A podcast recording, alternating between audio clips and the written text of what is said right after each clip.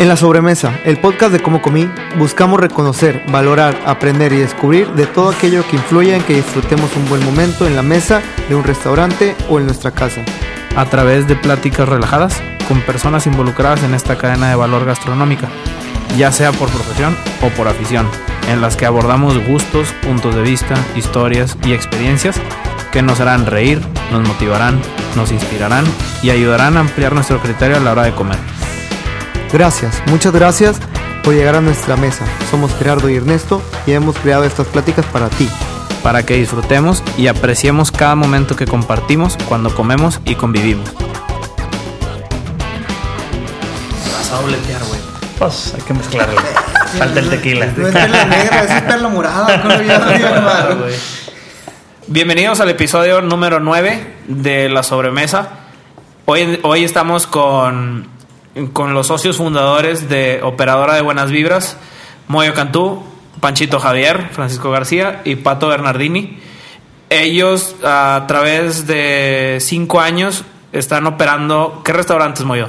Tenemos, buenas tardes, primero que nada. Buenas noches, buenos días, dependiendo a qué hora lo estén escuchando. Que tenemos... pro saliste para la locución, güey. Sí, ¿verdad? Bueno, te dije. No ensayamos, ¿eh? Sí podemos borrar los ¿verdad? Sí. Fidencio Botanero. Sí. Que tenemos 3 años con ellos, con las sucursales de Fidencio. Orson Burgers. Tenemos ya casi 3 años también. Hattori Hanzo y Romería. Mi Barrio, la nueva adquisición del grupo. Y vienen un poco de marcas más. Tenemos algunas ahí aventuras que hemos explorado. Paco tiene, por ejemplo, Milk Pizzería por su cuenta. Nosotros tenemos unos restaurantes en los que participamos como socios en la Ciudad de México, que es Porter y Scotch. Terraza Roma también en su momento. Por lo pronto. ¿Tú, Francisco, qué tienes fuera de Operadora de Buenas Vibras? Milk. Tengo Milk. Chambeo con unos chavos que son de aquí. Tienen taquerías en Argentina, en Barcelona. Básicamente me encargo ahí de las aperturas y de los menús nuevos de las sucursales que están haciendo. ¿Es el mismo menú en Argentina y en Barcelona? No. Adaptaron cada uno. Se tropicalizan en lo que comen los españoles, lo que comen los argentinos. Es una experiencia muy padre. Es un proyecto bien padre. Es un proyecto ambicioso. Es un proyecto que quieren ser como el McDonald's de los tacos a nivel mundial. Entonces, órale. Como que ahí van poquito a poquito. Yo pensé que cuando dijiste que trabajabas con los chavos, pensé que hablabas de Milk. Y dije, oye, Checo, pues sí es medio chavorruco, pero no tan chavo, güey. No tan chavo. Un saludo al Checo. Que también es otra de las cosas que yo quería mencionar. O sea, yo los vemos como los fragmentados, ¿no? O sea, tienen cada marca que operan, cada restaurante que han abierto y que han desarrollado, tiene un concepto totalmente diferente. O sea, poca gente pudiera pensar que pudieran distribuir su creatividad, distribuir su cabeza en estrategias y conceptos hacia los consumidores completamente diferentes. Ese reto, primero, nuestra más sincera y honesta admiración. Gracias. Que la verdad es una de las cosas por las cuales los admiramos y seguimos lo que hacen. Y bueno, no nada más en cuestión de concepto y marca de, pienso en que, no sé, un botanero, un restaurante japonés, hamburguesas, etcétera. Déjalo abro y ya, ¿no? A nivel menú. A nivel menú eso obviamente requiere una creatividad y una ingeniería completamente diferente, ¿no? O sea, cada uno de los menús traen una ingeniería completamente diferente. ¿Qué es lo que ustedes toman en consideración a la hora de diseñar o de planear un menú? Pues la verdad es que para platicar de lo que estabas mencionando ahorita, somos los fragmentados para ustedes, sí, pero hacemos las cosas que creemos que hacen falta, ¿no? empezando por el Botanero, cuando hicimos el Botanero... ¿Fue el primero? El primero fue, no sé si se acuerdan de Backroom, el primero que hicimos y operamos. Tal cual. De mixología, ahí era un speakeasy en High Park. Sí. Entrabas a una sastrería y luego entras a un barecito muy padre. Muy místico. Fue un chiflazón que queríamos, nos gustaba mucho la mixología. Antes de eso, iniciamos como inversionistas de capital en... Dylan, no sé si se acuerdan del Dylan, ahí en Santa Bárbara, donde está nuestro queridísimo amigo Silvano, que le mandamos un saludo. El Dylan fue clave para que me casara con mi esposa. De veras. La neta. Ahí era nuestro lugar de date. ¿El Silvano? No, el Dylan. El Dylan era bueno, la comida era buenísima. Y los domingos de barbecue, pues fuimos de los primeritos. Claro, güey. Ahí se enamoraron varias. Ahí cayeron varias. Ahí tenemos... Ya crujía el señor al que se presentaba. Y empezamos con el Dylan. Paco era operador, era socio y era operador junto con Pocky, que es José Luis Cantú. Dueño de Frida Chilaquiles. Ellos eran los que operaban y ahí fue donde empezamos nuestra experiencia o aventura gastronómica. Ahí fue donde conocimos ya formalmente como socio a Panchito. Yo creo que vamos a empezar en retrospectiva en esta plática. Venga. ¿Cómo se encontraban a Panchito? Ah, pues mira, es difícil encontrar, yo sí te quiero platicar de algo porque Panchito no se va a acordar. Yo lo conocí en una peda de Visti Martínez, que no creo que se vaya a acordar mi compadre, pero lo conocí y estaba trabajando en Segefredo, en San Francisco. ¿Te acuerdas? Sí estuviste en Segefredo, ¿no? Ajá. Ahí fue donde la primera vez que lo conocí y le decían la papa. Se me hace que cuando me conociste, después de ahí ya me regresaron, güey. Ya. Te regresaron. El Indoku. Porque estaba Panchito, allá. ¿Qué estabas haciendo en San Francisco? Trabajaba en un lugar, empecé en un lugar de comida italiana. Ok. Dishwasher. Pero nos decías que tú eres licenciada en administración. Sí. ¿Y te fuiste a Estados Unidos por? Pues aquí tenía un lugar empecé con un lugar de tortas que se llama El Cuadrito. Buenas, ¿Dónde estaban? Duré como un año y medio. Estaban en Vasconcelos, casi enfrente del Dylan. En Guillermo Prieto. Uh-huh. En la mera esquinita ahí. Sí. ¿Sí estaban buenas? Estaban buenas. Pues la neta duré como un año y medio, pero sí estaba ahí como era mi primera experiencia, solo contra el mundo. ¿Cuántos años tenías? Tenía como 22 años. 22, ok. Ajá. Y de ahí, pues de ahí me gustó y decidí que quería aprender para pues poder prepararme yo y ¿Nunca ejerciste administración en sí? No. O sea, ¿te gustaba la comida? Sí, o sea, empecé con ese negocio. Ok. Me di cuenta que no, o sea, que si quería necesitaba aprender. Pregunté por todos lados y me dijeron lo mejor es que o sea, la mejor escuela es que te pongas a chambear en lugares. Claro. Completamente en la cocina. Mi primera experiencia en San Francisco fue medio mala, así un chef así mala onda. Pero directo de las tortas te fuiste para allá o trabajaste aquí. Oh, no, dale. Directo para allá. Se llamaba Mario Batali el chef. ¿En serio? Me metí al cuartito. Tenía un cuartito ahí y no, bueno, trabajé en ese lugar italiano, o sea, duré como, no sé, un mes. Okay. Y luego, es que tenía un amigo que vivía allá, entonces por eso nació como que, bueno, me voy para allá. ¿Qué dijiste? Aquí vengo de vacaciones. Exacto. Shopping. Uh-huh. Y madres, ¿te quedaste? ¿Cuánto te quedaste? Me quedé 8 meses, que ese fue el problema. Debería haber regresado en 6. ¿Cómo te encontraron? Bueno. No le salieron las matemáticas. No. Cuando vine para acá traté de regresar ahí. No cuadraban los números. A ver cómo. Te fuiste hace 8. Y luego regresé y empecé en la leche. Órale. ¿Trabajando? ¿De qué estabas en la leche? Empecé en dishwasher igual, porque pues ya tenían todas las áreas ocupadas. Dishwasher, Francisco Guadalajara. Pues, ponle tú que un mes. Y luego ya. Porque había una leche aquí, la otra vez lo hablaba. Sí, ¿cómo no? Yo te desconocía eso hace poco. Donde está ahorita el Black Market. Estaba de moda el lugar, bueno. Entonces pues estaba bien cabrón trabajar ahí.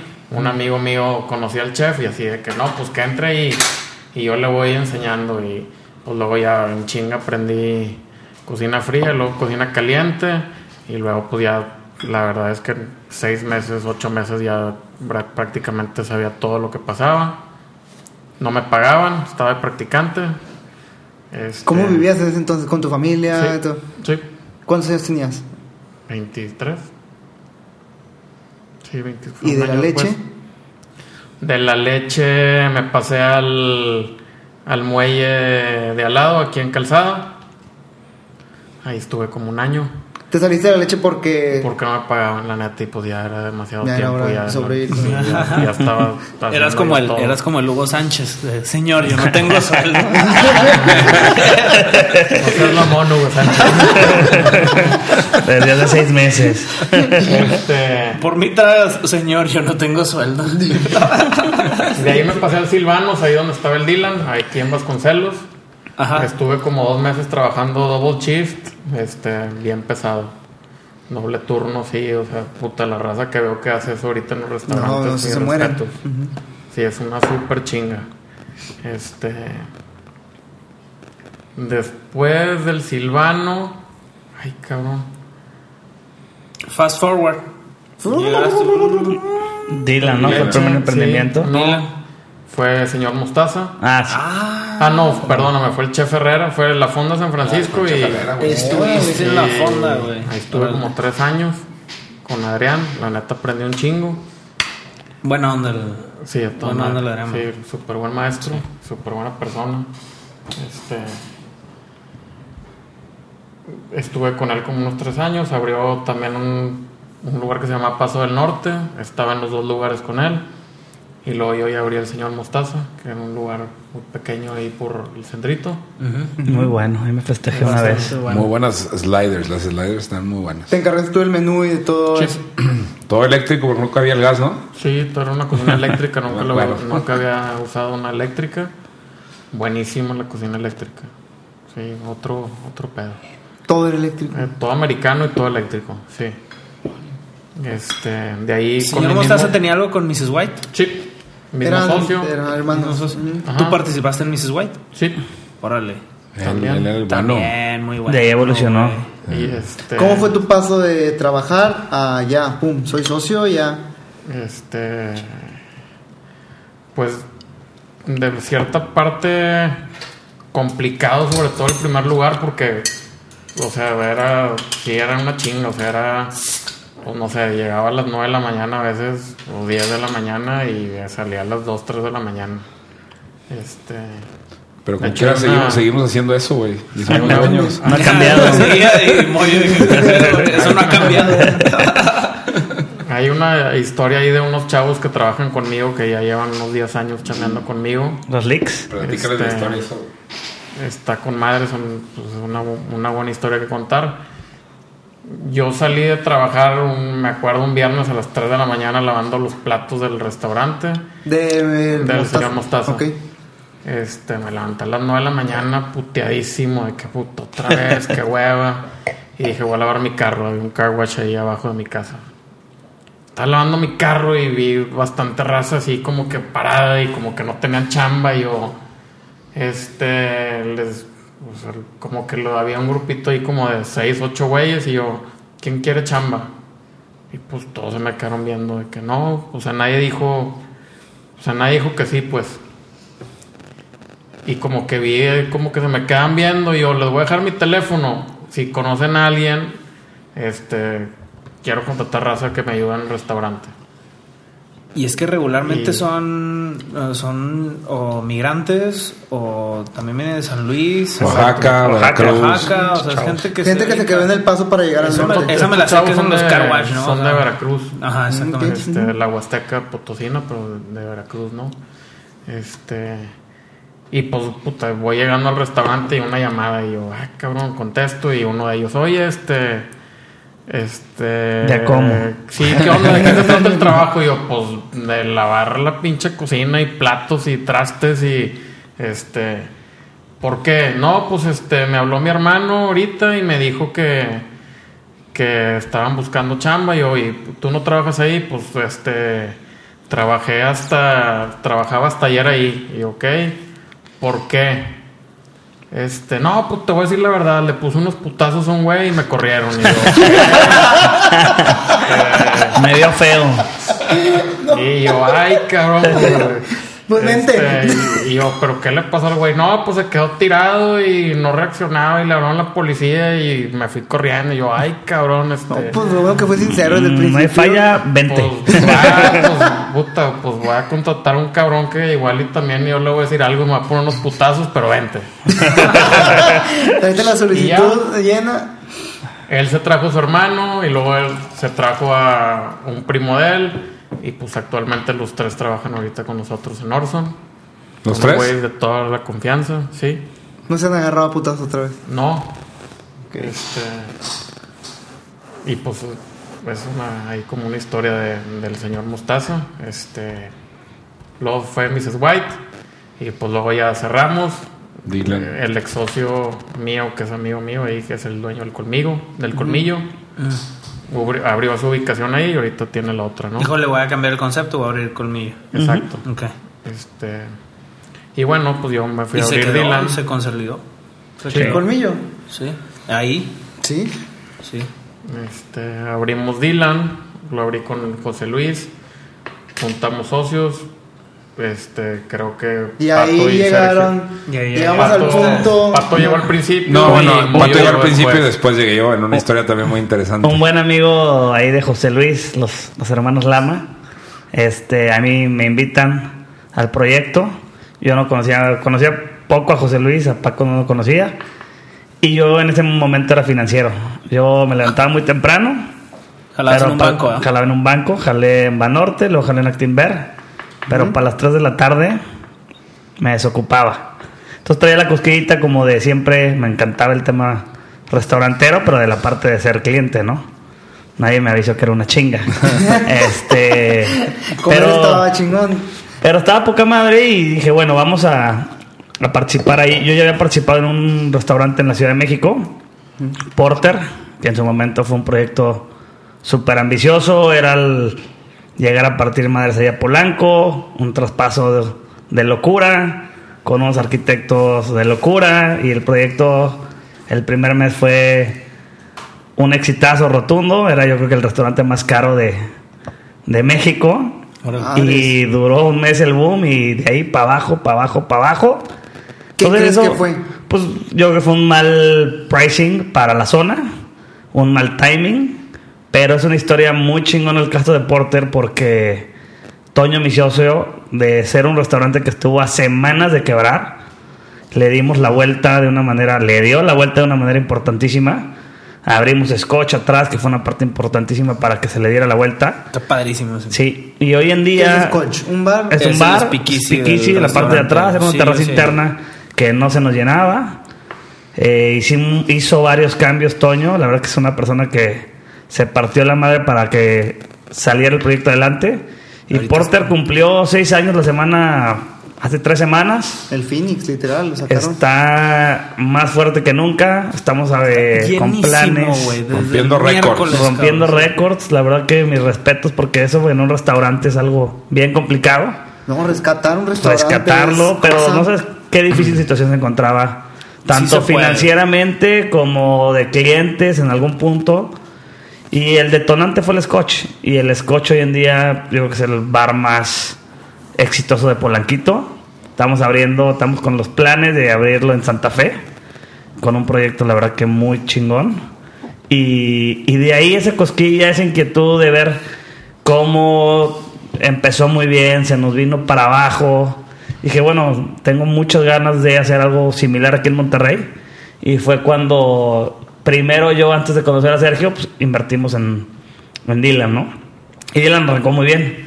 Dylan tenía un menú muy, muy chingón. Una comida, un menú de 10, 12 platos muy... La neta que a la gente le encantaba la comida de Dylan. Pero ¿cómo llegas y dices, voy a invertir en este lugar? ¿O voy a ser socio de ellos? Porque me dicen que... Me gustaba el Mostaza. Yo una vez en un cumpleaños, me encantaba la comida del Mostaza. Era un... restaurante que quedan 30 personas y hablé sin conocer a Paco y dije, oye, quiero festejarme aquí. no me acuerdo qué cumpleaños era, y fue una experiencia poca madre. Cerré el lugar para puros amigos y fue una noche donde comimos bien, la pasamos, tenemos muy buenos drinks. No. La neta no, pero fue una noche muy buena y dije, bueno, este cabrón tiene buena mano para la cocina. José Luis lo conocía bastante bien, tenía Frida, que también eran unos chilaquiles de poca madre. Y son no, mejores hoy en día, y siempre fueron muy buenos. Y estaban dos amigos, ¿no? Fede y Santi, su hermano, que siempre hemos hecho cosas juntos, y me invitaron y dije, órale, vamos. Y entonces después le damos para adelante unos 6-8 meses. Sí. Yo conozco a Moyo por azares del destino. ¿Por borracheras? No, la verdad es que Moyo andaba con una de las amigas de mi esposa actual. Otra historia de mi novia, ahora mi esposa. Y otra historia de terror. Ahora mi esposa. Sin decir marcas, güey. Y los decimos muy buen click. La neta, este güey tiene una mano impresionante para las carnes asadas. Ah, para las carnes asadas. Yo pensé que para otra cosa. No, pues, para todo. Somos los fragmentados, ¿no? Exacto. Y hicimos muy buena relación desde el inicio y fue un momento en donde dijimos, hay que hacer algo juntos. Y se dio la oportunidad que había unos socios que querían salirse del Dylan. Bueno, te voy a parar tantito. Primero entré a Backroom, antes que a Dylan. Tienes toda la razón. Yo estaba haciendo junto con Fer Calzada Backroom, un proyecto de mixología. Uh-huh. Nos encantaba el concepto speakeasy. Montamos una tienda muy fresa en la parte de adelante con los... Harris, con los amigos de Harris and Frank. Montaron la tienda ya pensando en Backroom. Nosotros primero montamos una tienda pensando que estaba fácil el tema de... No, hicimos una marca de ropa. Volk and Volk. Volk and Volk. Sí. Y pensamos que estaba muy fácil, ¿no? Hicimos etiquetas para las camisas y todo, y de repente dijimos, zapatero tus zapatos. Exacto. Putada. Dijimos, este tema no puede caminar porque pues era hacer trajes a la medida, camisa a la medida. De hecho, sí, fuimos al DF a contactar un par de sastres. Ya un tal Laureano que nos iba a hacer toda la maquila. Sí, pero venían trajes ahí. Sí. Bueno, nuestra idea era lanzarlo con Volk and Volk. Pero en eso llega Farita, un tipazo, con el buen Mario, que ya estaban entrados en el tema y les interesó mucho el punto, ¿no? Pues, Hyde Park en ese momento parecía que iba a ser una plaza que iba a despegar impresionante. Felipe iba a poner ahí un restaurante que todavía no sabíamos cuál era. Estaba Gastón, que era una propuesta bastante buena. Gastón Brasserie. Para mí el mejor restaurante de Monterrey. Sí. Entonces lo confirmo, de verdad. Además lo quería decir porque lo extraño. Lázaro, excelente para un primer date. Sí, claro. La verdad que Backroom, entonces, pues logramos la primera parte, que fue cerrarlo con Harris and Frank. Montaron su tienda, súper coqueta, muy chingón, muy buen servicio. Capuleto también estaba ahí, ¿verdad? Capuleto estuvo ahí. Y la ubicación pues, de Gómez Morín era espectacular, ¿no? Te evitabas todas las antialcohólicas, no tenías bronca con el tema de la llegada, estacionamiento propio. Que es algo en lo que piensan ustedes, ¿no? O claro, sea, ahorita sí, seguimos aprendiendo, ¿no? Al principio no pensabas más que es la Plaza Top, viene Felipe a un lado, y te dejabas ir, ¿no? Rentas enormes que vas aprendiendo y dices, sí la voy a sacar, no, estoy en Gómez Morín, a huevo la saco y... Oye, y el diseñador ahí nos dice, vamos a hacer una caja de espejos espectacular, ¿no? Está bien, sería bien bonito. ¿Quién es el diseñador? Nos hizo un cuate que se llama Estudio Alonso. Okay. Muy bueno, súper buena onda para diseño. Alonso, buena onda. Unos banquitos que eran como un gancho de madera así sutil. Las mesas tenían una regla ahí como si fueran del sastre. Todo de mármol. Una pared de granito óxido. Pero entonces hicimos un cubo de espejos. Y como a las 3 semanas el local de arriba empezó a construir. Sí, y se nos empieza a inundar el lugar. Se le cayó un espejo arriba del mesero. Eran espejos de 1.20 por 2.20, güey. O sea, grandes. Pero eran templados, gracias a Dios. Ah, bueno. Y le cayó encima a uno de los meseros. Al pelón se me hace. Pero la carta de coctelería de Backroom, que la hicimos con el buen diablo. Uh-huh. Bueno, no. Dígame. Te voy a tener. Joseph Mortera. Joseph Mortera fue el primero. Exactamente. ¿Te acuerdas? El embajador de Hendrix. Vino a mi depa, hicimos una cantidad de cócteles súper chingones. Hicimos ahí varias. Sí, no, eso ya exacto, fue el primero que le invité. Fue desde el principio. Tuvimos un proyecto que no hicimos que era Smart Meals, que era comida saludable. A Ponchito Madero. Sí. Comida saludable a domicilio. Era un tema así, que está en el cajón, sí, pero Smart Meals hicimos el branding con uno de los socios. Órale. Lo tenemos ya listo para lanzar, pero decidimos echarle todos los recursos para acá, para el Backroom. Para el alcohol. Para el alcohol. Pero eso ya se adelantó. O sea, todavía no abríamos Backroom porque tenemos pedos con la plaza de construcción. Sí, la plaza se retrasó un chingo. Y entramos en Dylan. En ese ellos tenían un problema con unos socios. También una historia de terror. Si no voy a decir nombres, no te apures. No, por más que me caigan mal, no voy a decir que se llaman. Aunque se edite, nota. Ni para qué. Ni para qué se que tenemos problemas. Uno es que se quieren salir. Sí, no son los problemáticos, se la pasan ahí en el Pepo. Fierro, vámonos. Oye, yo llegué y compré. Se puso rojo. Me encanta. No sabía que era rojo, güey. Oye, pues va mucha gente al Pepe, güey. Pues. Entré yo al Dylan. La verdad me recibieron muy bien todos. Tanto, yo ya conocía a Paco, pero no en tema de negocios. A Pocky no lo conocía. Yo no conocía el 80% de los socios, ¿no? De Dylan. De Dylan. Okay. Me recibieron muy bien. El lugar nos estaba yendo muy bien. Se los juro que sin Dylan yo no me caso, güey. De veras. O sea, eso es un fact, así.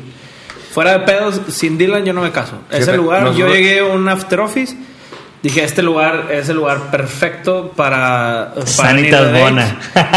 Y ya, güey, pues ahí fui con Mónica. Y de ahí... ¿Pegó el chicle? Pegó el chicle. Un día nos cerraron el Dylan porque ya nos quedamos platicando un chorro y nos cerraron el lugar y ahí... Luego ahí se festejó ella y ahí yo creo que... Casi ahí empezamos a andar, güey. En la mesa 1, la largada. En la de arriba de la cámara del DJ. La que nos movieron la cámara. ¿Cómo no? Nos movieron la cámara todos los sábados. Al lado del DJ. Entonces ahí hizo su festejo. Yo también. No. Es un lugarzazo, güey. O sea, yo la verdad no he escuchado a alguien que me hable. Algún día estamos enamorados. Algún día lo reviviremos. Le decíamos la taberna. Era nuestra taberna. Y pues por el Dylan nació Hattori Hanzo. Y por allá llegaremos a esa historia. Era el lugar que más Glenfiddich vendía en todo Nuevo León. ¿Qué? Sí. Grandes bebedores de venado ahí en la taberna. Teníamos un cementerio de venados arriba. Arriba teníamos un cementerio de venados. Era un cajón de unos 3 metros por 1 metro de alto. Y ahí poníamos todo. No, la verdad que sí. No. Los socios apoyaron mucho, iban mucho al lugar. Y fanáticos del Glenfiddich. Y entonces la venta de Glenfiddich estaba... Y ahí en Dylan yo creo que fue el primer restaurante o bar que puso un smoker afuera. Sí. Los dominguitos. El Big Mama. Los domingos, ajá. Big Mama. Ahí estabas tú todos los domingos. Donado por el buen Willy. Sí. Lo armó ahí en su taller. Willy en su taller, Willy González. Mandamos un saludo. Pocky lo consiguió. Era un préstamo. Sí. Ahí sigue vivo. Lo tenemos estacionado en el estacionamiento, valga la redundancia, de Fidencio Valle. Ahí está estacionado Big Mama. Cuando lo necesiten para eventos, lo rentamos. Ahí lo tienes. Corte comercial. Y llegué yo a Dylan y ahí empecé a conocer el tema de los restaurantes ya más a fondo porque, te digo, Backroom no simplemente no arrancaba. Era un pedo mundial, todo, ¿no? No es que no arrancaba, es que era un lugar pequeño. Yo escuchaba que era bueno. La gente... Pero no arrancaba la construcción. No arrancaba. Batallamos mucho con la plaza por lo mismo que era un local medio complicado. Era un concepto medio complicado. Eran materiales muy difíciles. Se hicieron muchos experimentos. Yo tuve que poner aislante acústico porque arriba el piso arriba ya era una oficina, la música, el bajo, poner aislante acústico y luego no tenemos cocina, entonces tenemos que nos traían la comida del Capuleto nos hacía la comida y era para salirse por la plaza era un tema operativo o por atrás el Capuleto les hacía la comida era complicado. No acuerdo, pues con Adrián la verdad que el Capuleto y lo puso con toda la mano. El Capuleto es bueno. Sí, tuvo. A ver, el menú. Todavía existe. Un solo era. Sí. Claro, el Tec. Exacto. Claro, Capuleto empezó creo que como Nápoli. Sí, y luego se convirtió en Capuleto. Sí.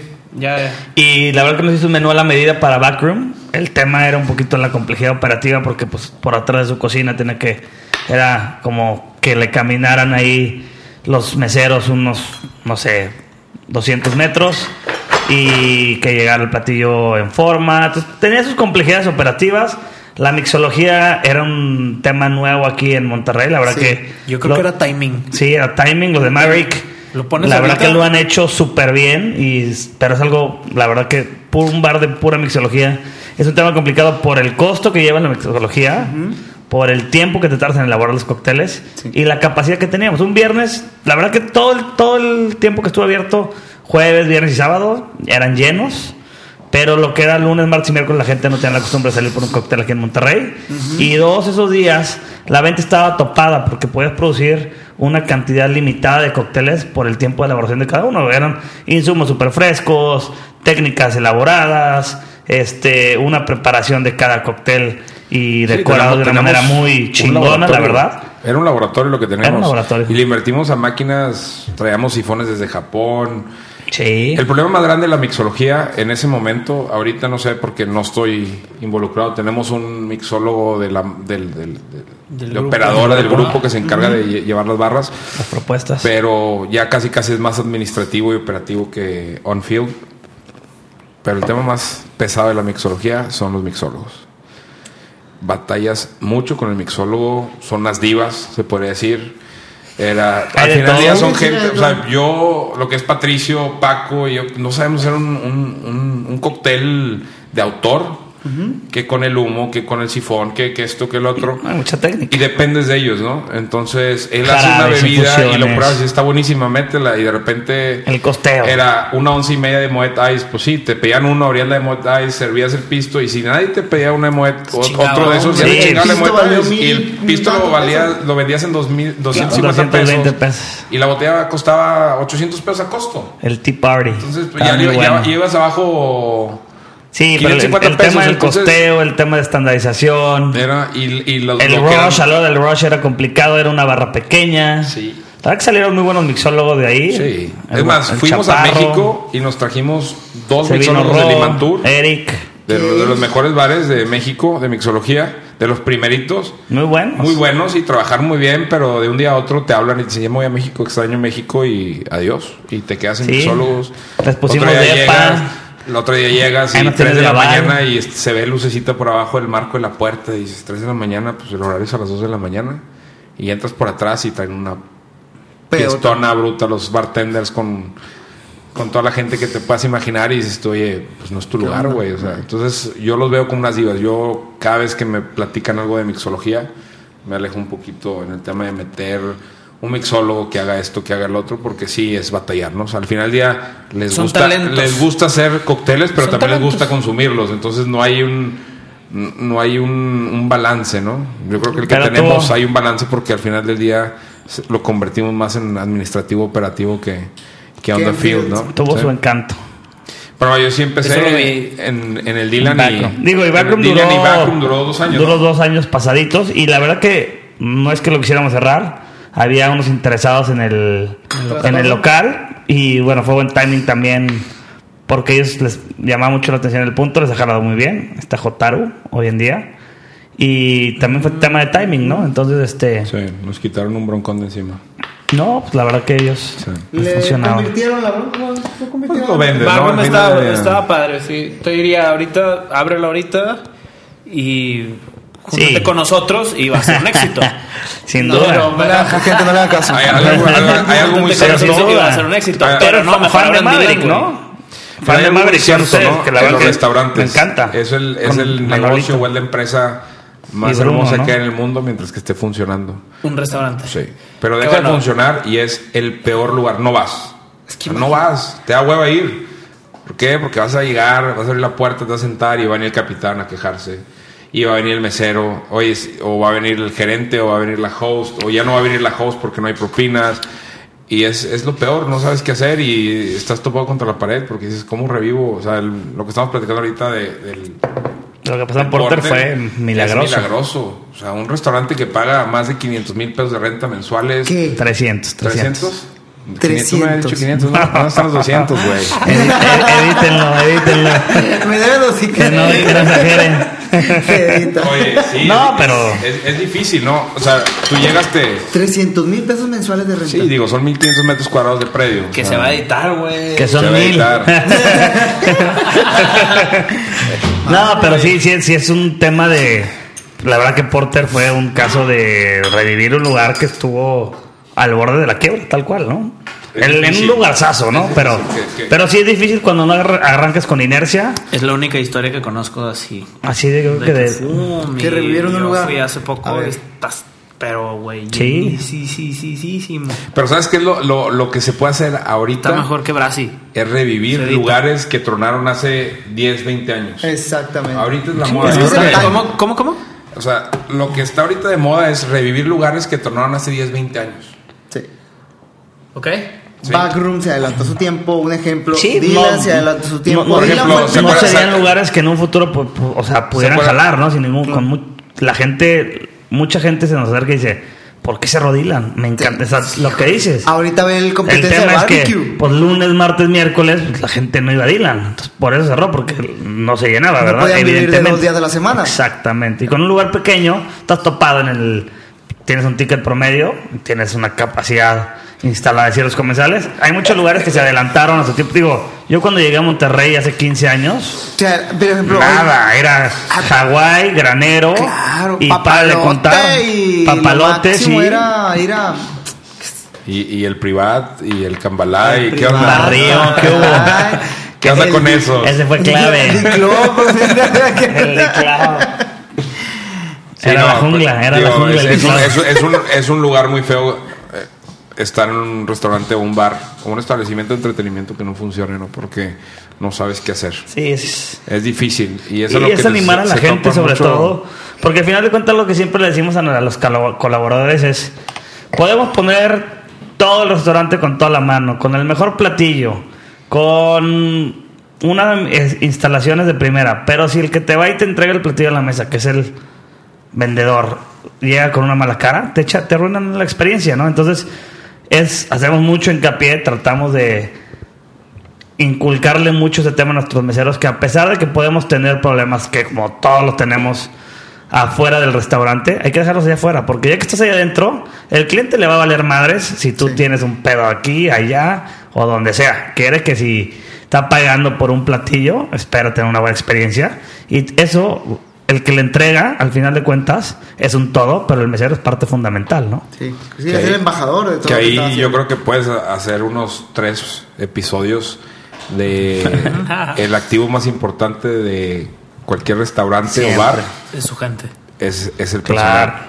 Es lo más importante. O sea, tú puedes ser un excelente chef, tú puedes ser unos excelentes operadores, tú puedes ser puedes tener todo el dinero del mundo y ponerle 30, 40, 50 millones de pesos a un establecimiento, pero si la host llega con un pedo en su casa y pone cara de pedo, ya te arruinó. Bueno, en mi caso y en el caso de todos, te arruina la experiencia. Si el mesero hace tantito ruido en aventarte el plato y andas cagado porque te fue mal en la oficina, hasta te levantas y alarmas de pedo. Y ya te echa a perder la noche. Entonces, el activo más importante, y eso siempre lo decimos nosotros, es el empleado, son los colaboradores. Porque y ahorita con todo el boom que se ha venido, pues ahora sí que es una... Y luego está de guada que te los... Es una jungla, ¿no? Exacto. Les metes cariño, los entrenas, tratas de... Que crezcan. Tratas de que... Se ha calmado eso. Ofrezcan el servicio que buscas. Y llega alguien con lana, quiere abrir el restaurante similar, dice, cree que es muy fácil y voy a agarrar los 3 mejores vendedores y 20 capitán y 20 bartender. Y así bajará. Y sí, ahora, eso no garantiza el éxito porque es el día a día, ¿no? Estar ahí con ellos, estar con la gente pegada y tratar de que entiendan y se pongan el mismo chip que uno, ¿no? La verdad. Sí. Retomamos. Sí. Fue Fidencio primero. Ok, perfecto. Fidencio. ¿Me abres una chave, por favor? Ahora sí. ¿A qué te referías? Cheve Fidencio. Vamos a hablar de... Ahí va. Estamos echando una cheve Fidencio. ¿Quién se las hace? Rey, ¿verdad? Rey, Pato y Fede. Un saludo a Pato y Fede. ¿Y cómo se llama el cervecero? Cervecería Cabrito. No, el Logan. El güerito. Logan hizo la receta. La historia de Logan está con madre. Está muy buena, Muy buena. Y la planta que tiene está con toda la mano. Muy chingones estos güeyes que la montaron. Y eran clientes, amigos, y un día fue, ya tenemos la planta lista, vamos a hacer uno chévere. Nosotros pues vendemos cheve, más no tengo la más remota idea de cómo hacer cheve. La cheve que más vendemos es Tecate Light. ¿Qué onda? Hay que hacer algo similar. Tecate Light es lo que más venden. Pero lejos. Tecate, ¿en serio? Tecate es ganadorcísima ahí en cervezas. En Firenze, en cervezas. Sí, sin duda. Sí, en cervezas. Ahorita vamos a tocar el tema de en general. Pero se acercaron. La verdad que siempre con Rey hemos trabajado súper bien. Es un proyecto chingón. Muy buena cheve. Y llevaron a Logan, que venía recién llegando aquí a Monterrey. Creo que venía de la India. De trabajar en la India. Lo conocieron en la India, ¿no? Algo así. Él había trabajado en la India. Sí. Y Logan fue 7, 8, 10 veces a Fidencio y dijo, esta es la cheve que ya tengo la receta para hacer la cheve. Y se salió la Cantina Lager, que nos encargamos de hacer nosotros un poquito ahí el branding de la cheve. La etiqueta. Fue ahí un tema de prueba y error. Y probamos la cheve desde el tanque, ¿no? Estuvimos ahí en el proceso de... de la chichi, como dicen. Exactamente, de la chichita. Uh-huh. Y muy, muy, muy, muy buena. Nos gustó mucho el producto final. De hecho, ahorita estamos viendo... ya se nos terminó el primer batch. Andamos viendo ahí que nos hagan un descuento. Sí. ¿Eh? Sí, la metemos ahí chida. Para hacer todo, el... para entrar todo, para entrar. Sí, no, dale. Está buena. La verdad está buena. Y fue algo que identifica a nuestros clientes de Fidencio con la marca, ¿no? La verdad... muy, muy regia, muy, muy fresca, muy fácil de tomar. Y la verdad que estamos muy contentos con la aventura esa de hacer nuestra propia cheve. Es una muy buena lager. Que a todo esto, ¿cómo es que ustedes dicen, saben qué? Necesitamos crear un botanero que traiga estas características. Tú ahorita las dijiste. Regia, cultura, todo este tema. ¿Cómo es que de repente dicen, oye, ¿sabes qué? Déjame agarro ese inmueble salado que había ahí. Déjame agarro que no hubo, o sea, steakhouses, el 40 West, que también es algo que se adelantó su tiempo, muy bueno en su momento, pero sí, llegó 10 años tarde. Perdón, 10 años era un steakhouse, pero hace 10 años, 15, ya tenía cobre japonés. 15 años lleva. Sí. Unas cámaras de... ya me sentí bien viejo. Para añejar carne. No, la pusieron... ahí unos amigos con toda la mano se trajeron unos güeyes de Canadá. Les mandamos un saludo. Tipazos. Y le metió todos los kilos del mundo. Y pues... ¿cuánto duró? Sí, te dije local. No sé, el lugar yo creo que 4 años habrá durado, 3 años. Yo me acuerdo que nos platicaban que y luego volaban la carne en avión hasta Laredo, de Canadá, para que ese mismo día llegara. Tenían un camión refrigerado esperando la carne, la cargaban y se venía en la carretera y llegaba para la nochecita para que los clientes... cosas que el cliente no ve. No, cosas que... y por eso valía lo que valía, ¿verdad? Sí, hay muchas cosas, ¿no? En ese entonces eran 5,000 pesos el kilo. Exacto. Ahorita llegó un súper nuevo y anda en 8,000. Ahí la vimos, ¿no? 8,500. Esa foto creo que... ya vimos todas las fotos, ¿no? Generó polémica, ¿no? Y un whisky de casi $1,000,000. $1,000,000. Eso cuesta mi casa. Se roló rápido. Y ya 20 años. Después del 40 West hubo un español, no me acuerdo el nombre. No me acuerdo tampoco. Después del español...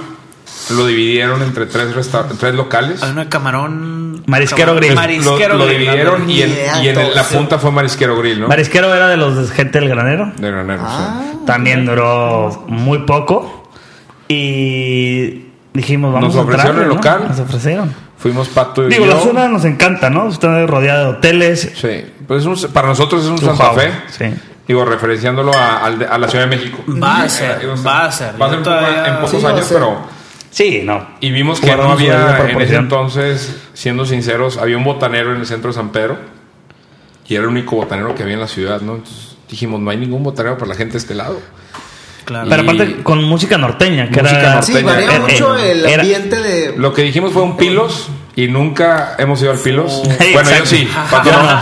Pero la verdad es que... llevar guaruras y todo. Te voy a ser sincero, lo abrimos y la gente me decía, es que es un indio azteca, es que es un moritas, es que un pilos. Y siendo, te lo juro, por lo que quieras que te lo jure, nunca fuimos ni al moritas ni al indio azteca antes de abrir Fidencio. O sea, fue lo que nosotros creíamos y sí, que yo nos gusta. Semana, a la semana que estábamos por abrir, y era de que todo el mundo me dice que es un Indio Azteca.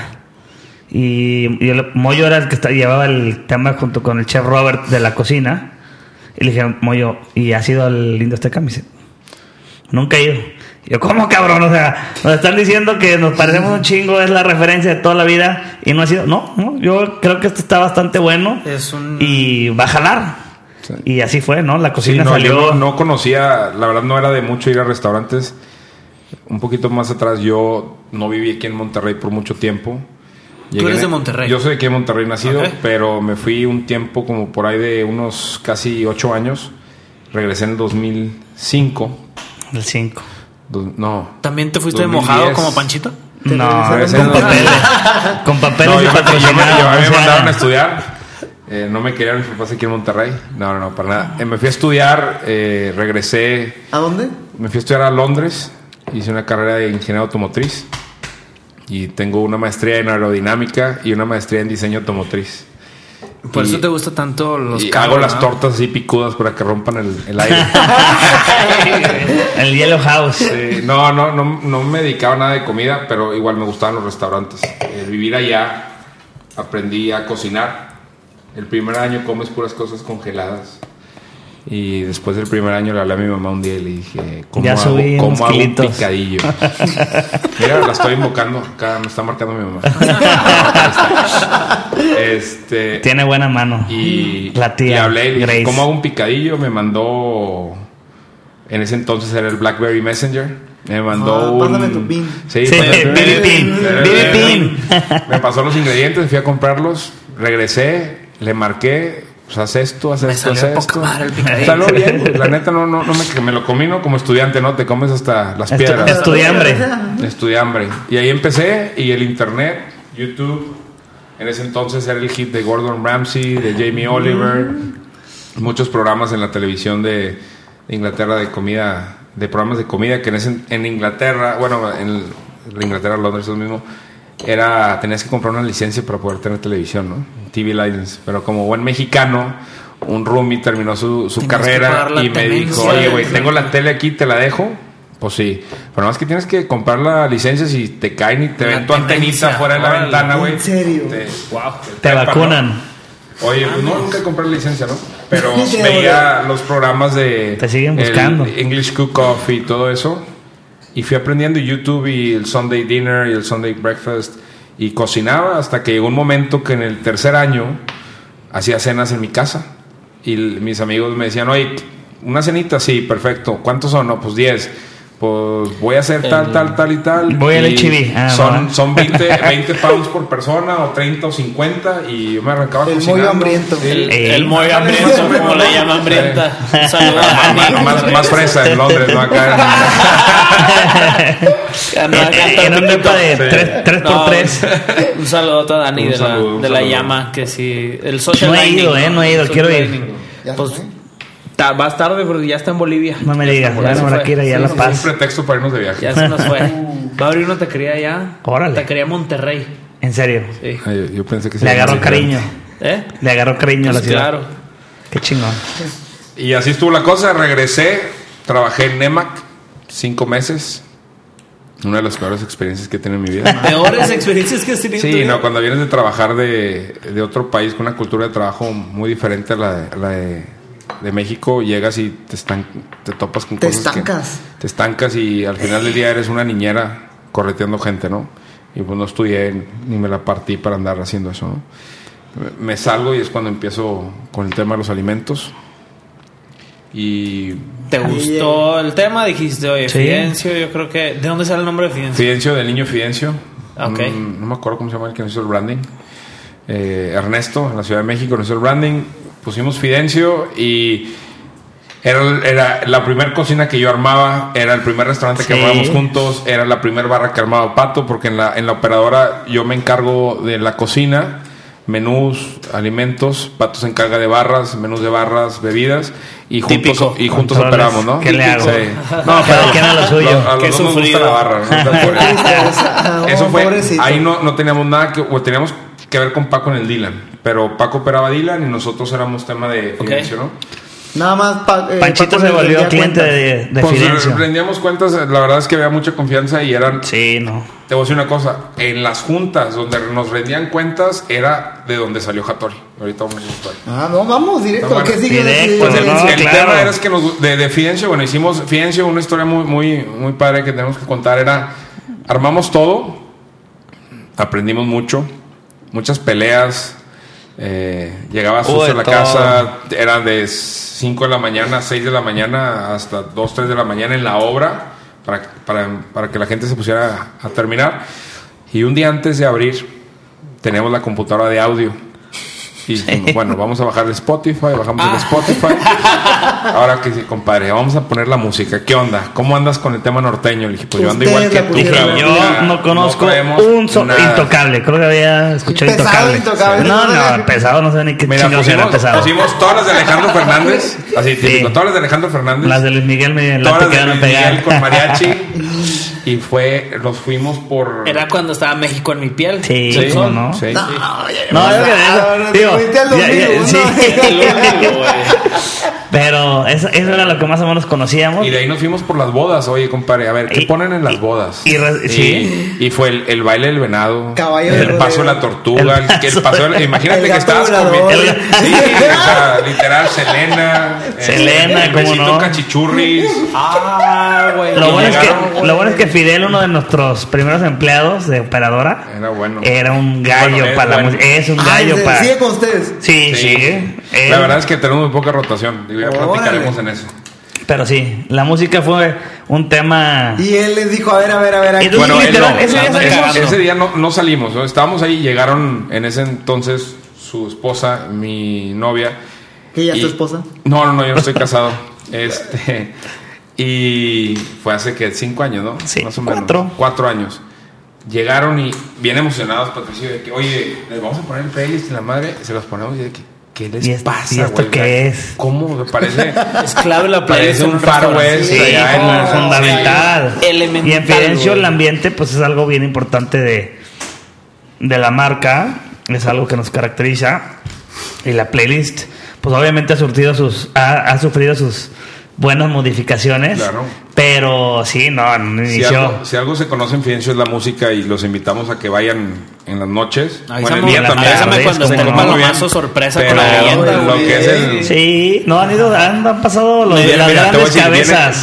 Tenemos una iniciativa ahorita que llevamos como un año, desde principios de año, que son los tributos. Sí.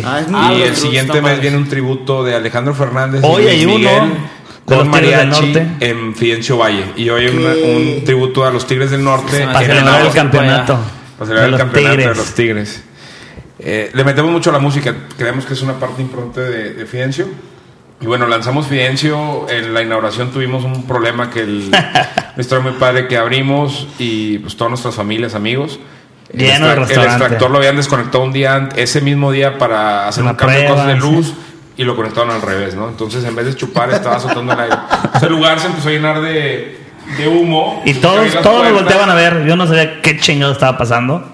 Yo estaba en el Expo sacando comida. O sea, y cuando voltea este güey... ¿Estabas dónde? En el Expo. En la parte de la mesa, después de la mesa de pase para lleno el lugar, nuestros socios... Todas las miradas de que qué chingado está pasando. Tenemos que dar 50% de descuento en todas las cuentas. Nos dolió en el alma. La comida buenísima, sí, porque aparte sabes, un restaurante y ya llegas a lo último con las cuentas en así el flujo. Y como era nuestro primer restaurante, te platico algo interesante. Yo era el de compras, yo era el chofer. Entonces yo me agarraba mi camioneta, le bajaba los asientos y me iba 6:30 de la mañana, 7, HEB, recogía la carne, recogía barrotes, el pedido que me hacía el chef, iba y las dejaba porque se me llenaba la camioneta. Y luego me iba a Costco, y luego me iba a Sam's, luego me iba al centro por desechables. Y así fueron durante los primeros 3 meses de Fidencio. Pero dentro de esos 3 meses abrimos Mulligans y Orson. Entonces yo era el chofer de compras y el chofer de todo de Orson, Mulligans y Fidencio. Que ahí es donde entra Francisco. Sí, ¿Cómo le dijeron a Panchito? Vamos a Orson. Exactamente. Pues lo de Panchito. No, pues estábamos ya teníamos una sociedad ahí en Dylan. Sabíamos de la mano que traía. Me habían hecho ahí ellos una propuesta. Yo tenía bien claro lo que era lo que ellos querían. Yo había ido a Austin 2 o 3 veces por año. Siempre visitaba un lugar que me encantaba, hamburguesas. Haz los tres, yo creo. ¿Echa nombres? ¿Cuál es? Se llama Hot Doris. Y decía, pues okay, es que no, o sea, una hamburguesa así con estas ingredientes o cualidades, pues no hay. Y decía, pues es carne que muelen fresca, es pan recién hecho, ingredientes de primera calidad. Como que siempre me enfoco, a mí me gusta mucho partir de la calidad de las cosas, que creo que también caracteriza eso un poquito en todos los proyectos que tenemos. Respetos para las proteínas de Hattori. O sea, creemos que es muy buen costo, precio calidad lo que ofrecemos. Siempre buscamos lo mejor para el cliente, la verdad. No escatimamos de que no, sí, ponle menos. No, y sacrificamos muchas veces el margen, ¿no? La verdad. Sí. No, eso es lo que tienes que hacer ahorita. Porque es el valor agregado que te va a dar, que le vas a dar a tu cliente. Ahorita la competencia, puedes comprar lo mismo que todos en el tema de mobiliario, experiencia, música, entretenimiento, pero la comida es la que te va a separar de tu competencia, ¿no? No, ahorita caso personal. El respeto. Antes de venir aquí fui a comer a Hattori y le digo a Patricio, ¿así sirven esto? Me dice, así es lo normal, o sea, es un plato abundante, es un plato llenador, es un plato brillante de comida y lo probaba de wow, qué experiencia de verdad. No, te cuesta lo doble en cualquier otro lugar. Fácil, no, te cuesta doble, triple en otro lado. Sí. Y bueno, la historia del Orson fue así. Yo tenía otro proyecto que era con estos chavos que les. Los de los Fábrica del Taco. La Fábrica del Taco. Saludos a Fede Lobeira. El proyecto era irnos a Nueva York a abrir. Tú te ibas a ir a vivir a Nueva York. Yo me iba a vivir a Nueva York, entonces dije, pues no, la verdad es que ya tengo este compromiso y no quiero que. Y el problema aquí, con la visa. Te querías. Eso ya está cuadrado. Eso es el tema del olvido. Eso ya lo habías arreglado. Esperemos que nadie en el US Border escuche este podcast. ¿Pediste el perdón y todas esas cosas? Sí. No, la verdad no fue bien y no batalla. Problema con... Dijiste que son 2 meses y yo son medio nomás. ¿Qué tanto es tantito? ¿Qué tanto es tantito? Del permiso. Oye, y pues bueno, les dije que no. Ellos estaban con otro chef, amigo de nosotros. Y no se concretó el proyecto. Entré yo y empezamos a hacer pruebas. O sea, tú volviste de fábrica de lo de Fábrica de Tacos, no te fuiste. No me fui, al final no me fui. Se cayó el proyecto más bien allá en Nueva York.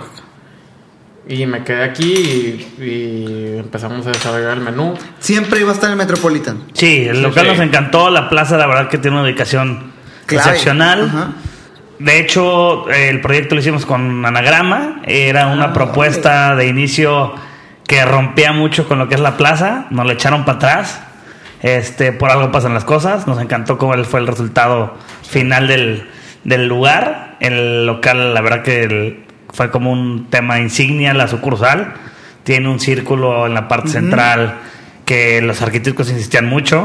Costaba 5 veces más, no entendíamos por qué. Pero al final de cuentas, cuando entramos y lo vimos, nos encantó la sucursal. La verdad que es una sucursal que nos ayudó a darnos a conocer, a despegar. Y antes de que nos fuéramos, antes de que abriéramos, nos dimos un tour por Texas, donde en 3 días, acá mi compadre y yo nos echamos unas... 100. Sin exagerar, unas 80 hamburguesas. Sin exagerar. 3 días era desayuno, comida y cena entre Moyo, Alfredo y yo. Pura hamburguesa, y era de que venga, vamos a un lugar y luego vamos al otro y vamos al otro. Hombre, no se puede. Mollito tenía que checarse ahí a la semana siguiente. Volviste y sentiste hacerse unos estudios médicos, exámenes de sangre para y me los hice un día después de llegar. Y a la semana me hablaron los de la aseguradora y me dicen, oye, tú vete a checar, güey, porque te vas a morir. Todo, ¿verdad? Pero no, tú como en una semana. La gente de seguros me dice, ¿qué te pasa, güey? Y yo, no, pues me fui y me metí 80 hamburguesas. Y si, ¿por qué no dijiste? Hubiéramos cambiado la fecha del estudio. No, eran hamburguesas malteadas. Y de ahí no nos salimos. La verdad, visitamos... Alitas, boneless, sí. No. Y vinieron y te... 25 lugares. Tú ya conocías la idea. Yo ya conocía el lugar perfectamente. Lo tenía en mi cabeza. Lo quería hacer. Entonces, pues como que ellos también... El destino. Ajá, no, de verdad. Básicamente. Uh-huh. Se alinearon los planetas. Bueno, ¿sabes? Más que todo, algo bien importante... El concepto tenía congruencia. Y eso es algo que hace falta en los restauranteros de ahorita. Y no estoy generalizando, pero el típico restaurantero que quiere abrir un restaurante, no restaurantero, el típico chavo que quiere abrir un restaurante o empresario, la congruencia es bien importante en un restaurante, ¿no? Porque no puedes vender tacos de bistec y decir, bueno, vamos a usar wagyu y le ponemos tacos de wagyu y... Bistec de wagyu, dices, estoy... Vamos a queso menonita, sí, o carne wagyu. O sea, la congruencia es bien importante en cualquier concepto. Desde la servilleta que usas, marca mucho la pauta. Una servilleta de papel, una servilleta de tela, dice muchas cosas. Yo no puedo poner una servilleta de tela en Fidencio, porque la voy a poner. Claro. No va, ahí es incongruente con el concepto. Sí. Pero la pones porque la quiero poner por mis huevos. Pues no, o sea... Ahí tiene que haber una congruencia. Entonces yo creo que algo que nos ha funcionado muy bien es que somos congruentes con nuestros conceptos. Muy, muy congruentes. Y no nos queremos salir de esa congruencia que tienen los conceptos que estamos abriendo, ¿no? Sí, la neta es que Panchito sacó un menú espectacular. Tú hiciste todo el menú de Orson. En 15 días. En chinga. 15 días, güey. Ahí le seguimos tupeando. Yo subí unos 10 kilitos. Nada más. Oye, la verdad es que yo tuve experiencia de hamburguesas. En Señor Mostaza hay hamburguesas. En Mrs. White había hamburguesas, en Dylan había hamburguesas, entonces me gustaban las hamburguesas, pero tenía clavado ese lugar, siempre que iba decía, pues que no hay, o sea, no hay, nadie las hace. En ese entonces, ¿no? Habían bajado de calidad un poco y pues bueno, sí, fueron 15 días, entre los tres probamos, pues chingo también, otras 80. Más de 80, yo creo. Sí. Wow. Algo muy curioso. Cuando estábamos haciendo las pruebas, seleccionamos un corte de carne para la carne hamburguesa, ¿no? Y le dimos. Llegamos a la cocina, a la que es Orson Metropolitan. Ajá. Hicimos, no nos gustó. Ese mismo día mandamos a comprar otro corte de carne y lo cambiamos. Sí, o sea, de estar probando 2 semanas la misma carne, la misma receta. Llegamos a la cocina donde iban a hacerse las hamburguesas, probamos y no nos supo igual. Fuimos a todos, o sea, fue sí. Llegamos, ¿sabes qué, güey? No. Esta. Pum, pegó. Y es la que son para quedarse. ¿Sabes qué es lo más chistoso? Que no nos dijo cuál. No. Ni les no nos dijo cuál es el la hamburguesa más difícil de sacar es la más sencilla del menú, que es la clásica. ¿Por qué, güey? Pues hicimos, no sé, 50 pruebas. Es que están puristas hamburguesas que tienes que tener todo on the spot. Dale, para que sea perfecta. No, el pan se hace diario. O sea, sí. ¿Y a ti te encantó el tema? O sea, te fuiste de boca con el tema del restaurante, del menú, pues, y de la cocina de este lugar. Hay algo que había platicado con Pato recientemente, que obviamente yo sé que los tres están involucrados, de que no es por decir el número final, pero con 10 o con 15 ingredientes, por decirte un número, pero que con una cantidad concreta y concisa de ingredientes puedes hacer 70, 80 ítems. Pero ingredientes principales son... 19. No mames, güey. Sí, o sea, llámese tocino, llámese carne, queso, salsa, ¿no? Queso. Los demás son... Carne, variantes pan. Pequeñas. Empezamos de nuevo. Sí. 19 ingredientes para hacer un menú de 98 platillos. Ingredientes principales. Y con eso... Los cuales están hechos en nuestro centro de distribución. Y la misión de Orson siempre fue desde un inicio, y aquí pueden corregir mis compadres, es que dijimos que cualquier mordida que des en cualquier unidad o sucursal de Orson en el mundo te sepa igual. Esa fue nuestra misión desde que abrimos.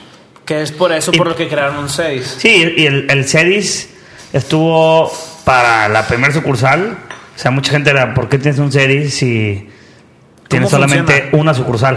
¿Cómo funciona? Y para nosotros la visión de los tres que siempre coincidimos fue, voy a hacer un Cedis antes de expanderme, porque si no, ¿cómo vamos a lograr que sepa igual la mordida en la sucursal 1 que en la 2, que en la 3, que hoy en día gracias a Dios son 3, pero el plan es poder seguir abriendo y que en 15 días en el tema de la capacitación de comida puedas tener una misma mordida en cualquiera de los lugares, ¿no? Que eso es algo que aquí estos dos muchachos se han partido la madre para lograr. Y el caso más que a mí me impresionó fue el 15 de septiembre, agarramos un restaurante de hamburguesas en San Jerónimo, que por azar del destino dejó de jalar, y el 1 de octubre, o sea, y con todo el que le metimos mano, llegaron los arquitectos, le metimos toda la cocina toque, porque usamos los mismos equipos. Exacto, en todas las sucursales.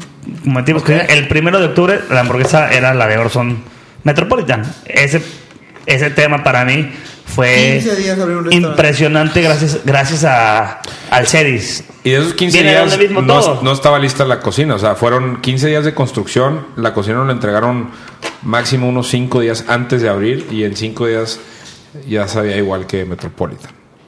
¿El Cedis surte a qué restaurantes de Operadora? A todos. A todos. A todos. A todos en mayor o menor medida. A todos. Orson es hoy por hoy, por el tema que ha vivido, en donde más estandarizado están las cosas. O sea, a Orson llegan al restaurante unidades. Llega una charola con 24 carnes. No tenemos conversiones. Una bolsa con 24. Unidades, no llegan kilos, no llegan gramos, no llegan nada. Eso a la hora del sistema, tú dices, a ver, esta semana entraron 1,500 carnes a la sucursal. Vendimos 1,450. El domingo en la noche tienen que haber 50 carnes ahí en los refrigeradores, por decir un número, ¿no? Sí. Se volvieron unos masters en ese tema. Pues, es esencial para poder, digamos, con toda la competencia que hay hoy en día, con todos los retos que encontramos como restauranteros, el control y la estandarización es un tema fundamental para poder expanderte, ¿no? Entonces, en esa parte le hemos puesto mucho empeño. Y la verdad es que el Cedis nos ha jugado un papel importantísimo en esa parte. Entonces, tenían un botanero, lo desarrollaron. Después, el tema Orson, les gustaba, era porque les gustaba el tema de la hamburguesa. Creíamos que no había una hamburguesa bien hecha en Monterrey. Okay. Eso fue por lo cual fuimos y presentamos el Metropolitano. ¿Cuándo fue? Además que nos encantan, ¿no?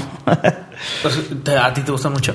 A todos. A todos. No, pues a mí también. Antes de que entrara Paco, hicimos el pan y las hamburguesas en casa de Pato. Órale, ¿el pan? Sí, el pan. Moyo con su familia tiene una panadería de hace muchos años. Sí, entonces dominan bastante el tema del pan. Sí. De ahí y de ahí, claro.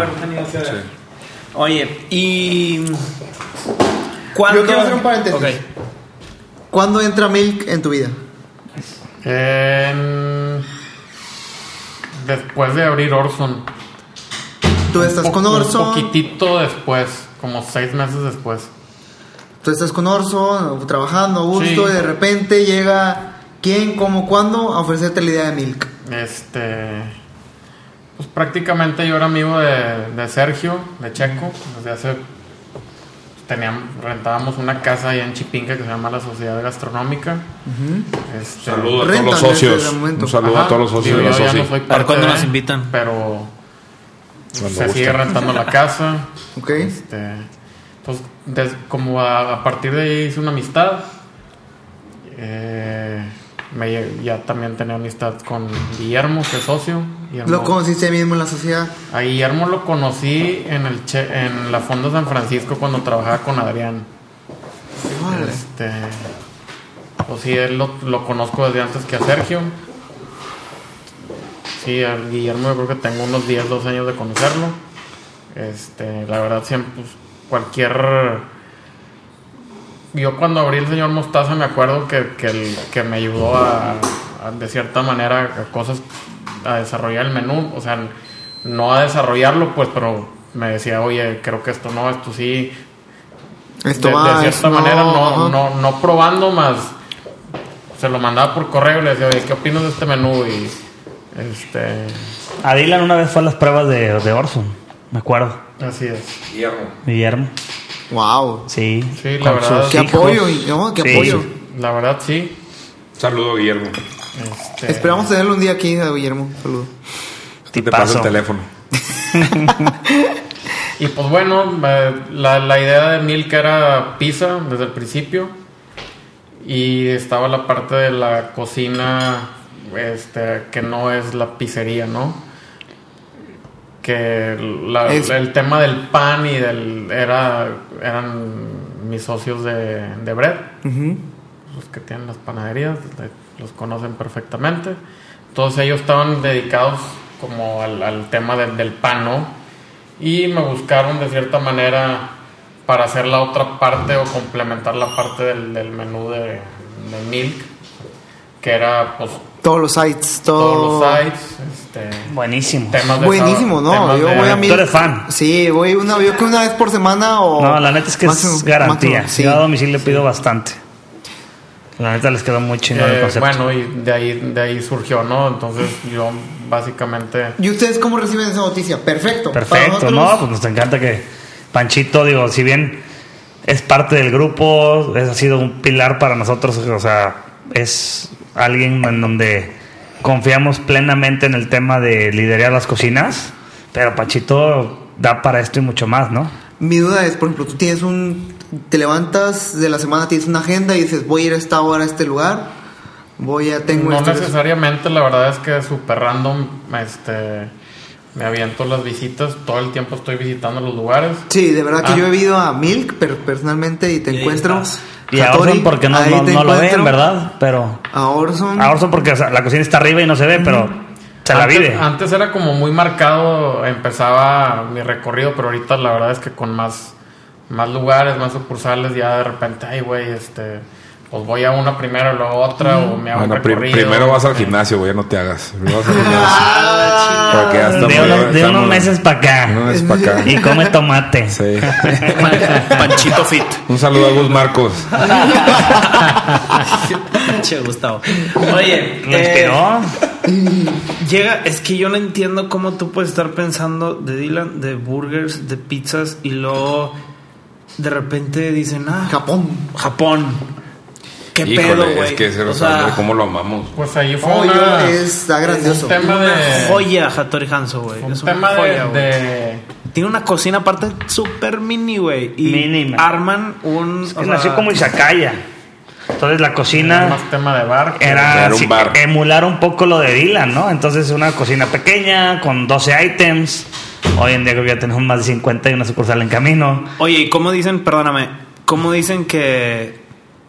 algo japonés? Obviamente me imagino que por algún azar del destino les llega la oportunidad del corner. Sí.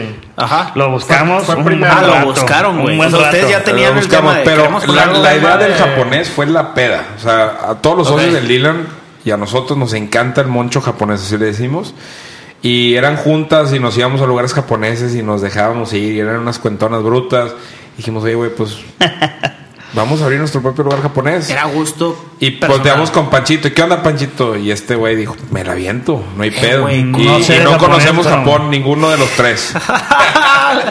Oye, pero ¿cómo? Encontramos primero como primero era el lugar, ¿no?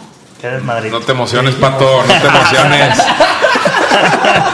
O sea, el mundo es madrito. Entonces encontramos buscamos el local. Primero los que nos habían traspasado el Dylan, eran dueños de aquí del corner y nos buscaron para hacer el traspaso, para ofrecernos el traspaso. La verdad es que estaba muy caro, no se alcanzó.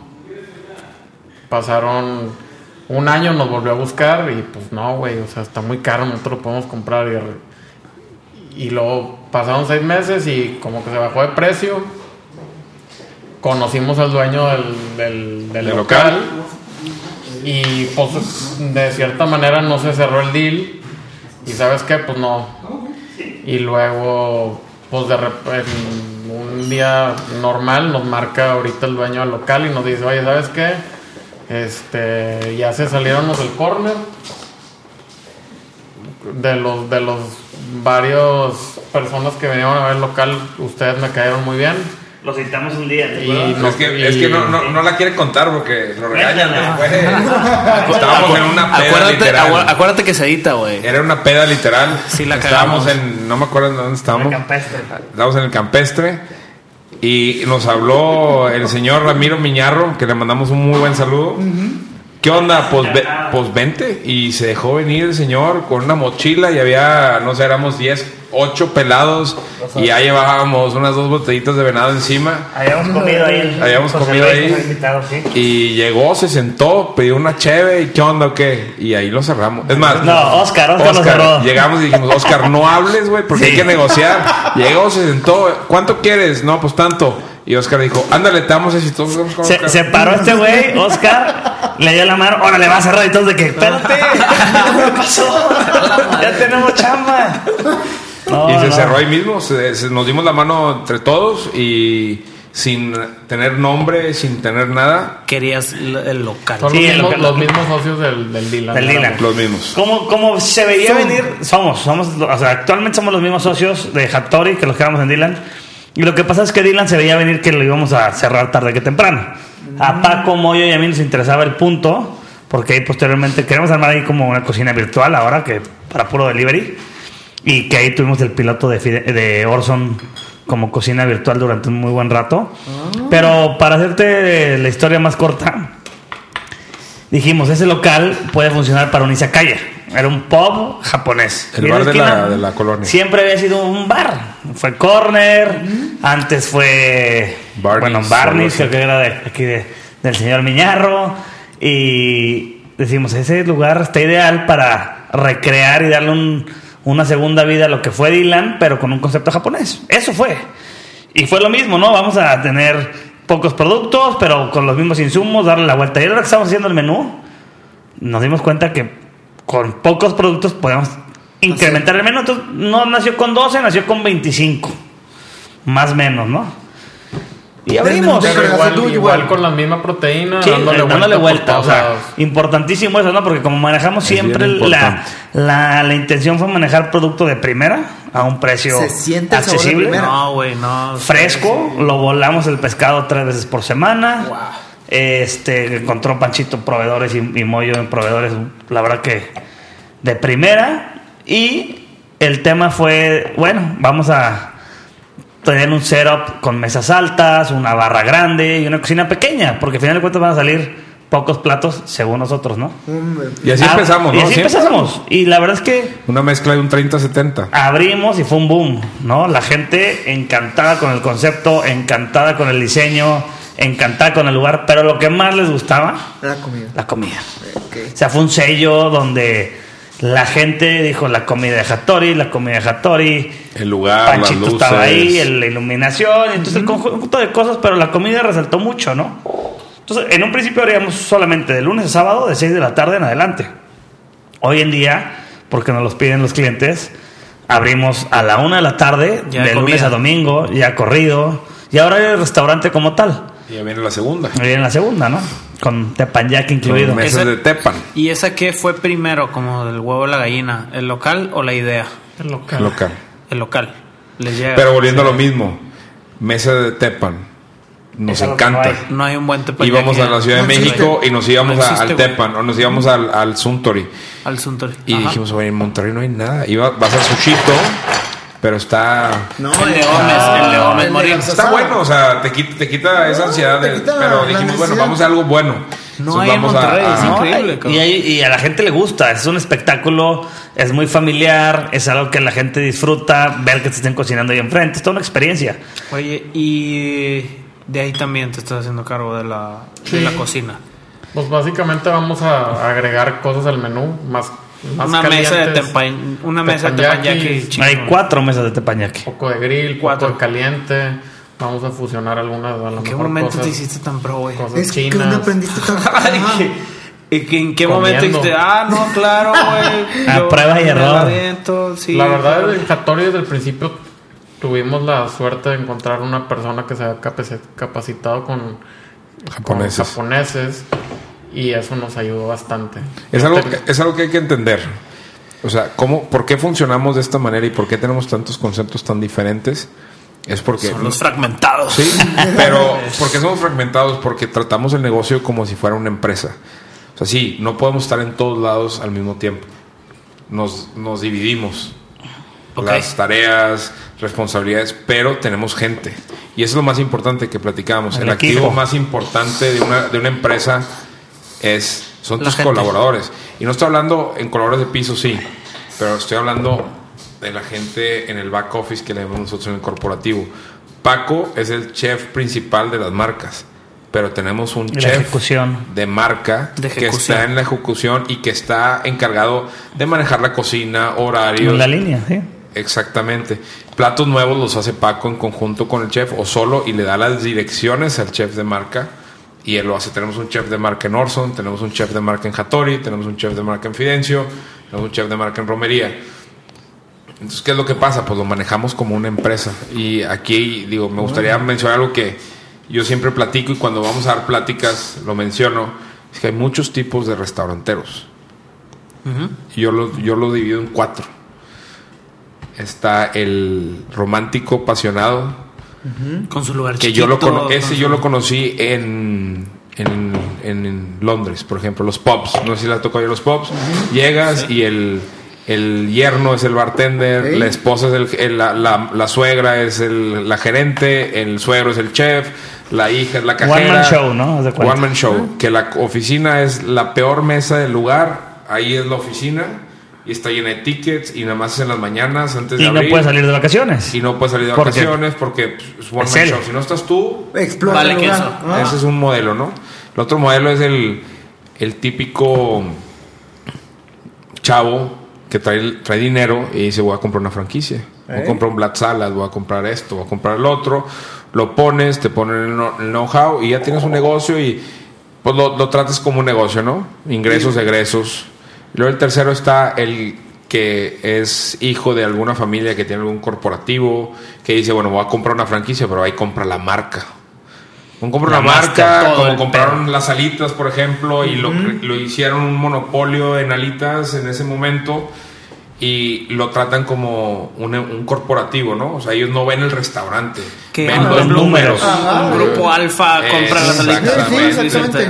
Y el último, yo siempre digo que somos nosotros, los fragmentados, que lo que hacemos es, tenemos el conocimiento y la pasión de lo que es el restaurante, porque para tener un restaurante tienes que ser apasionado a la comida, porque no es nada bonito, y aquí el señor te lo puede decir, lavar platos, quedarte hasta la noche, hacer compras. El horario, güey. Uh-huh. Patricio, Paco y yo dormimos con el celular abajo de la almohada hasta que no cierre el último establecimiento. El fin de semana lo ponemos en el buró.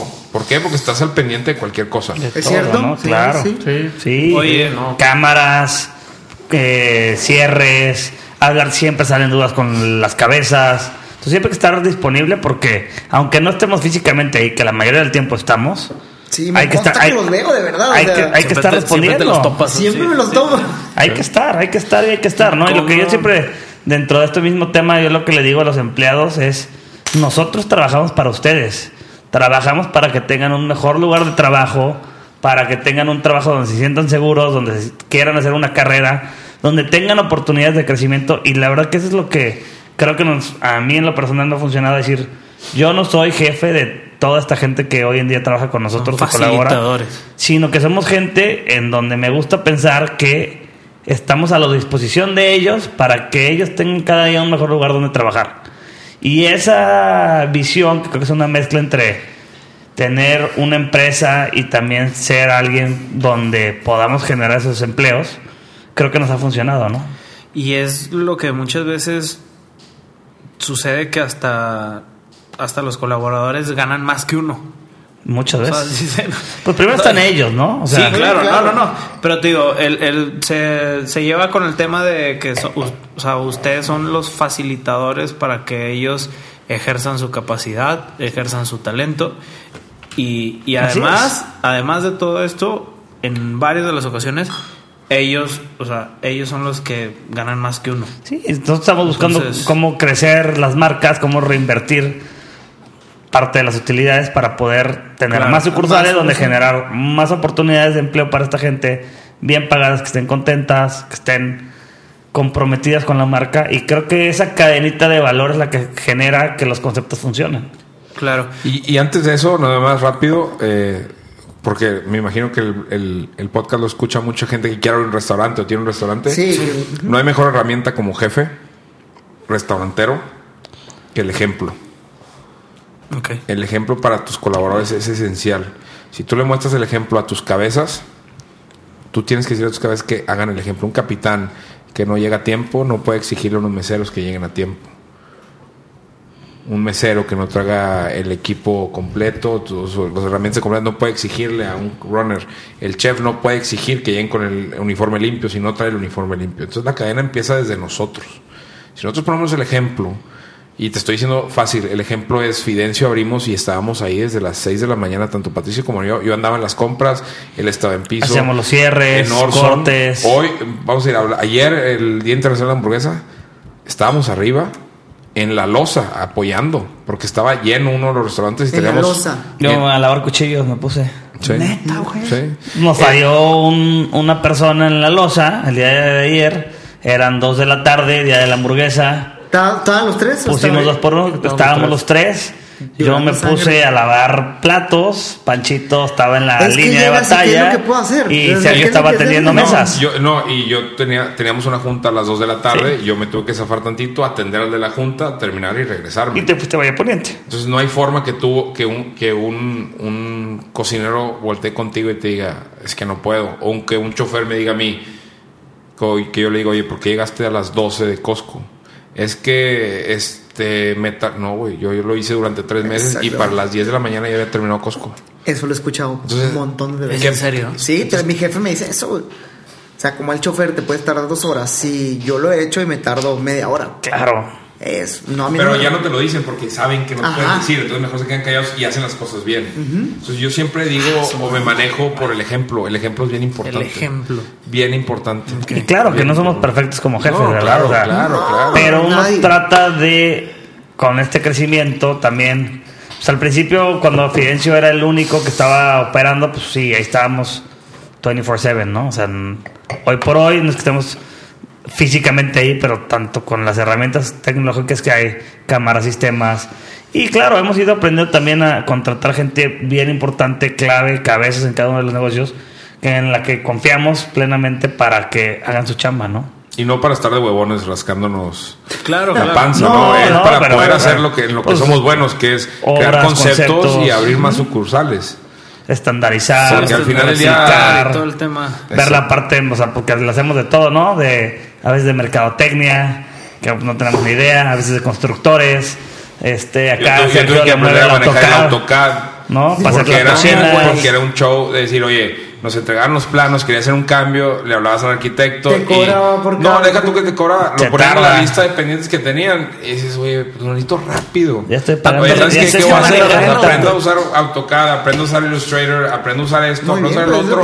Sí, ya no te necesito, me entregan los planos perfecto, profesionalmente, con todo.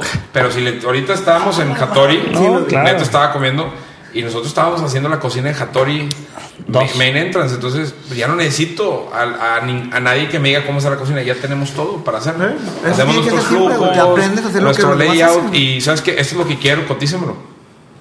Claro. Obviamente la estructura, la especialista. ¿Cuándo abren Hattori? Estamos hablando full mayo, agosto, septiembre, octubre. Finales de septiembre, principios de octubre. Falta ahí unas autorizaciones previas del diseño por parte de la plaza, pues tenemos una plaza. Entonces, tienes que atenerte a... Sí, o sea, hay lineamientos, hay horarios de construcción, entonces hemos estado desde standalones hasta en plazas comerciales, hasta en plazas nuevas, hasta en lugares viejos y remodelados. Panchito, el Milk, por ejemplo, en Centrito, pues era un local. Una ferretería, ¿no? Un poquito de todo, el Mostaza también era un lugar súper chiquito. Era un lugar de uñas, ¿no? El Señor Mostaza. Era un bar, híjole, no me acuerdo cómo se llamaba. Ah, sí. Se llamaba Rabbit, pero antes se llamaba de otra manera. El Rabbit. Claro, güey. Sí, ya estamos viejos. Ya. Cuando ya.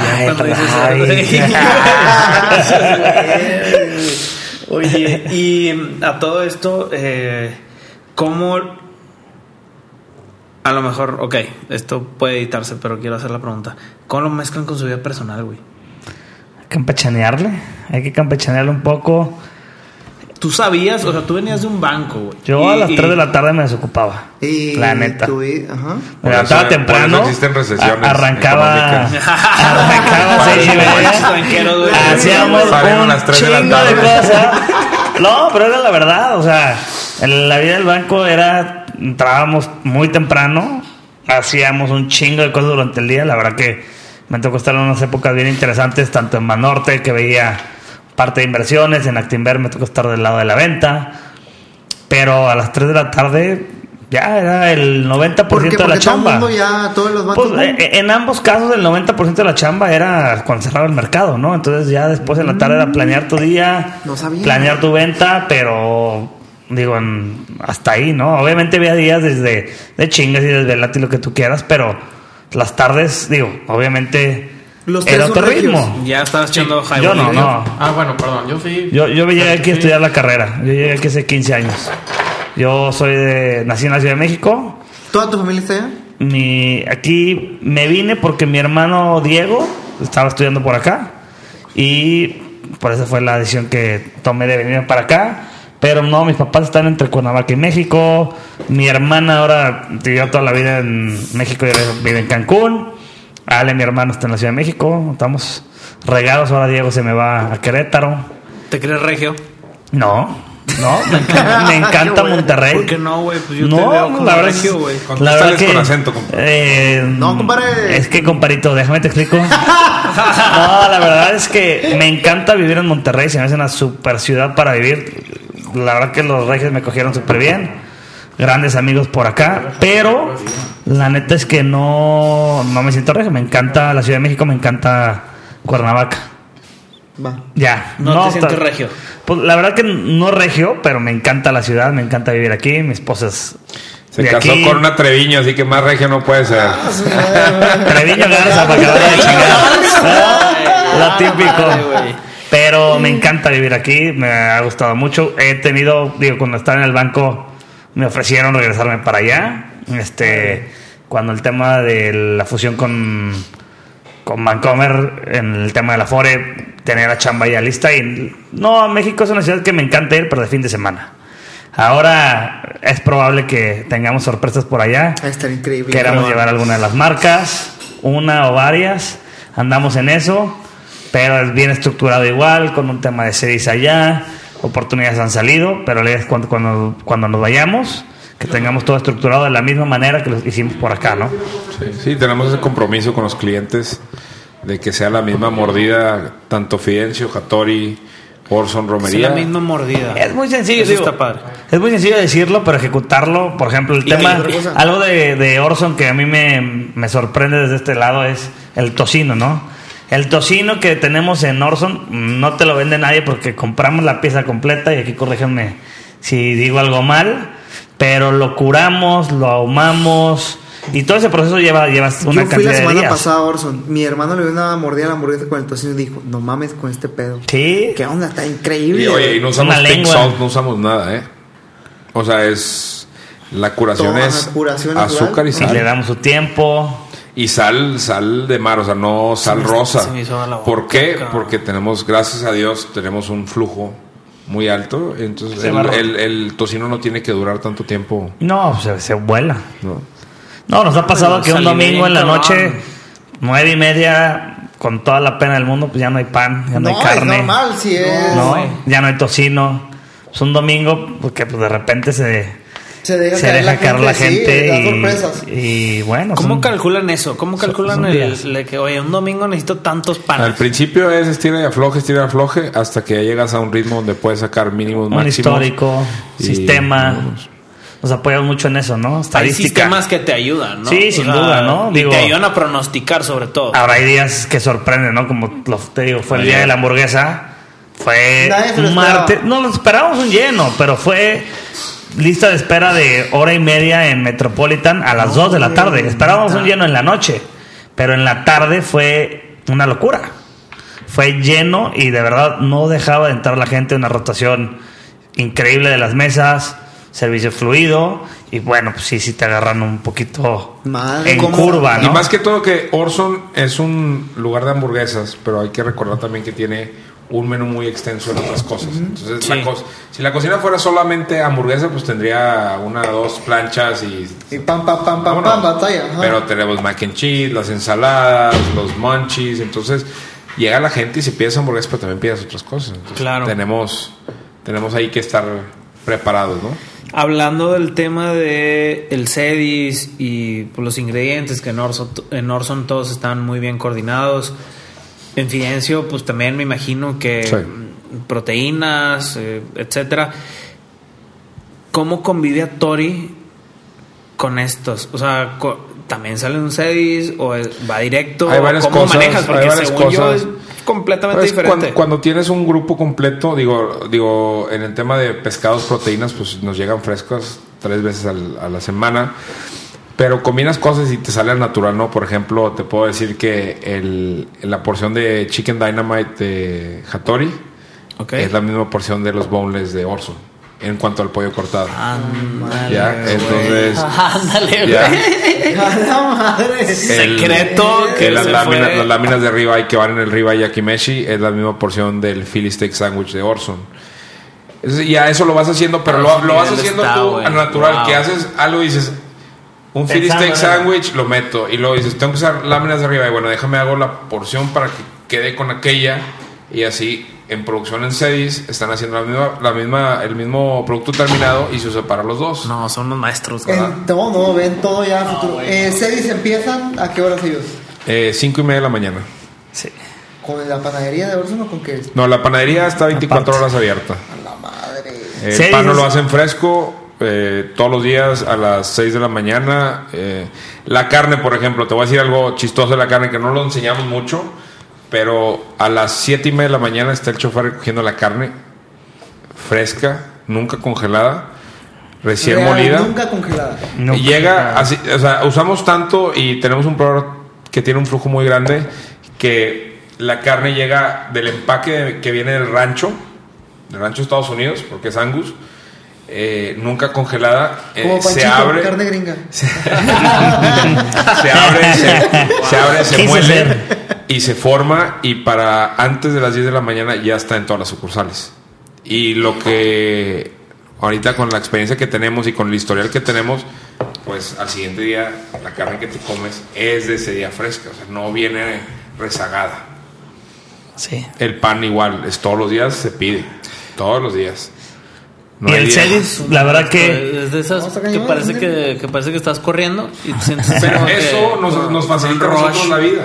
A nosotros, como ellos que decías ahorita, o tu vida privada o tu vida personal. Eso, pues digo, al principio estás creando unas zapatas o una fundación, una estructura muy sólida para tu negocio. O sea, al principio sí, no te puedes decir que son etapas, ¿no? O en apertura. Exactamente. No hay vida, y si hay un viaje se pospone, y si hay un tema de tener que estar, se está. En el día a día tratamos de también combinarlo con una vida, porque bueno, todos tenemos nuestros gustos, nuestras pasiones. A mí me encanta el golf, las amistades para mí. Está pendiente todavía, güey. Te has dado miedo. Está muy mareada. La verdad sí.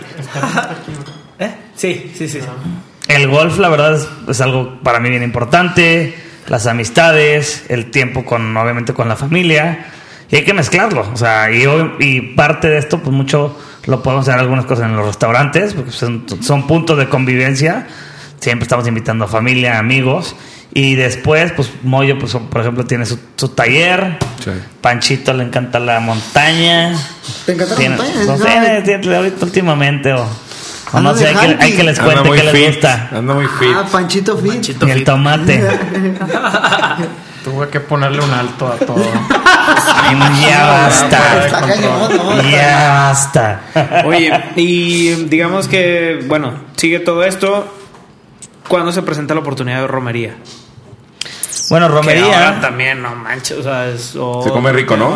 Demasiado bien. Sí, romería, la verdad que es un proyecto que nos encanta, le hemos echado mucho cariño, muchas ganas. Está en un punto donde cada vez está mejor. Sin embargo, tuvo un arranque lento, más lento de lo que esperábamos.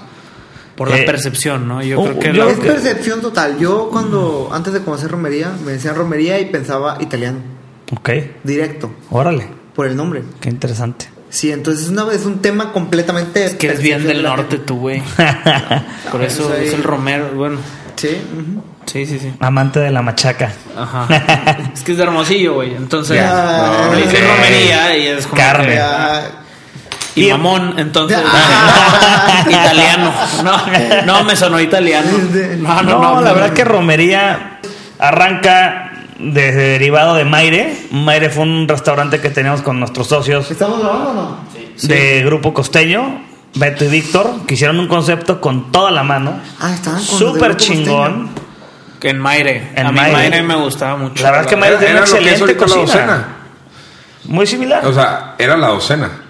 Sí. O sea, estaba. No, yo por unas opciones Rockefeller en Mayre. Que la se verdad, quedaron en mi cabeza para siempre, güey. Yo les platico, un día fui con Paco y con Pocky. Bien gratinados. Y nos metimos... ¿Cuántas docenas de ostiones metimos? 100... Récord. No, güey, no. 126 ostiones entre tres cabrones. Okay. No puedo dormir de que por la carpa que traes. Sí. De ahí no te cuento dónde fuimos porque luego no puedes sacar el podcast. Ay, güey. Una carpota. Y Oscar también fue, ¿no? Esa vez. Docenas de opciones entre tres güeyes. Aparte que nos metimos, yo creo que todo el menú. Te vi sacando el celular para la matemática. Claro, pues unas botellitas de burbujas, unas de venado y cállate, salimos. Filosísimo. Pero, hasta las patitas. Pero filosísimo. Para el centro. Estaba muy bueno. La verdad es que. A los tacos ahí del primo, ¿eh? Exacto. Claro. Está buenísimo, Mayre, güey. Mayre era muy bueno, la verdad. Nunca fui. Tenía unas cosas en el menú muy buenas, una ambientación muy buena, pero simplemente. Y carnes espectaculares. No cuajó, tenía buena carne. La verdad que tenía muy buena mano. Y yo creo que los consumidores son como que. Ay, güey, no sé cómo llamarlo, pero de cerrados, güey. Cerrados y de moda. Y hay de todo, ¿no? Difícilmente alguien se da la oportunidad o se avienta, o sea, se va completamente abierto a probar una experiencia. Siempre vas con una percepción antes. O este lugar me dicen que está muy bueno y entonces vas con la expectativa altísima, güey. Uh-huh. Es cierto. Este lugar, pues, dicen que está normal. Y vas, este lugar, pues nadie va, güey, entonces pues yo no voy. No, o sea, este lugar chingón. Ya lo vi, pero no conozco a nadie que vaya, entonces no me pasa ni por el... O sea, ni yo por lo que más admiro, vaya, la entonces... neta, de gente como ustedes es que comunican de una manera objetiva eso, ¿no? O sea, están viendo dónde hay ofertas de valor, porque la oferta de valor para mí es una palabra clave, ¿no? O sea, hay ofertas que sí, igual el restaurante es excelente, pero bueno, haz de cuenta que fuiste a pagarle la colegiatura... a tu hijo. Y sí, bueno, está espectacular, pero bueno, entonces hay un... Cuando hay viático se vale. Exacto. hay un punto donde cuando la calidad y el precio que pagas hace sentido, son los lugares que deberían de permanecer, desde mi punto de vista, a través del tiempo. Entonces, que ustedes difundan esos lugares es algo que el consumidor creo que les valora mucho y creo que es parte del éxito que han tenido, la verdad. A mí el último comentario que me hicieron de romería fue... No puedo creer cómo encontré unas campechanas tan baratas en un lugar tan bonito. O sea, fue de... El trompo es muy bueno. Yo no entiendo cómo es que de hecho me lo dijo... Lorena Martínez. Ok. Le mandamos un grande saludo a Lorena Martínez. No, conocedora. Me lo dijo Lorena Martínez. Me dijo, yo no había ido a un lugar en el que estuvieran los tacos tan ricos y tan a buen precio. Y algo padre, la neta, de comentarles es el caso cuando ustedes descubrieron, que creo que por ahí fue como nos conocimos. Ustedes fueron como clientes a romería y creo que les gustó de manera natural. Aquí está. Sí. Y corríjame si estoy mal o me estoy tomando créditos que no. No, claro, no. Pero el hecho de que ustedes nos apoyaran con la difusión orgánica de sus gustos, de compartir la oferta de valor que existe hoy en día en romería, que empezar a ser una plaza donde realmente las cosas son caras, hay un precio justo en romería, que es lo que queremos, que ofrecemos. No, es una plaza en la que te metes. Y nos ayudó mucho. La verdad, eso es algo padre y sí es algo digno de compartir, que en la difusión que ustedes nos alcanzaron a dar en mayor o menor medida, a invitar a los seguidores fieles que tienen en su blog, nos ayudó considerablemente a que nos dieran a conocer, y mucha de esa gente hoy en día regresa habitualmente, ¿no? Entonces, Romería va bien, va por buena perspectiva y gracias a Dios cada vez mejor. Hablando del tema de lo que dicen ustedes en lo personal, nosotros usamos catadores. Nuestros catadores son nuestra familia. Yo creo que la percepción que yo tenga puede ser un punto de partida, o que Ernesto tenga puede ser un punto de partida, pero si llevamos a nuestra familia y nuestra familia pasa un muy buen rato, salen diciendo, y hablando de familia propia, familia política, etcétera, si salen y salen hablando maravillas, significa que la verdad consintieron a alguien que no llegó así como que con un punto de vista, llegaron con un punto de vista como consumidor. Objetivo. No tienen sentimientos de por medio, ellos no tienen sentimientos, no saben si el ingrediente, si, o sea, saben valorar, lo que sí es que saben valorar y saben apreciar, porque, bueno, yo tengo familiares del centro y del sur y son más exigentes. O sea, sí. son más exigentes que aquí en Monterrey. Aquí en Monterrey pues, se van a las alitas, se van a sí, hay de todo, pero sí, sin duda, a lo de moda y etcétera. Pero alguien del centro, del sur sabe encontrar sabores buenos y ofertas que valgan la pena. Y en Romería encontramos ese lugar. O sea, te digo, encontraron pues básicamente, te digo, una propuesta bastante interesante. ¿Qué tal los churros? No, hombre, güey, los churros. ¿Cuáles? No, los churros son de. ¿Dónde? Los de masa. Los de masita. No, los churros buenísimos. Todo lo que tienen en taco, la verdad es que es sobresaliente. El chicharrón de chamorro. Es una cocina muy sincera, ¿no? Es una cocina simple, sincera. No se anda con pretensiones. Sí. Creo que eso es Romería. Y creo que en estos momentos esos restaurantes son los que más batallan en el tema de el showcase a la sí. gente, ¿no? Porque sí. No tenemos una persona que sale y te hace la nieve con nitrógeno, uh-huh. o no tenemos un carrito de clamatos, o no tengo una vajilla de $2,000 el plato. Pero lo que sale, todo lo que sale bien, sale honesto, sale. Yo te puedo confirmar. No tiene una piedra que le echan carne. Yo te puedo confirmar que la persona que se siente así a comer en Romería va a comer comida sincera.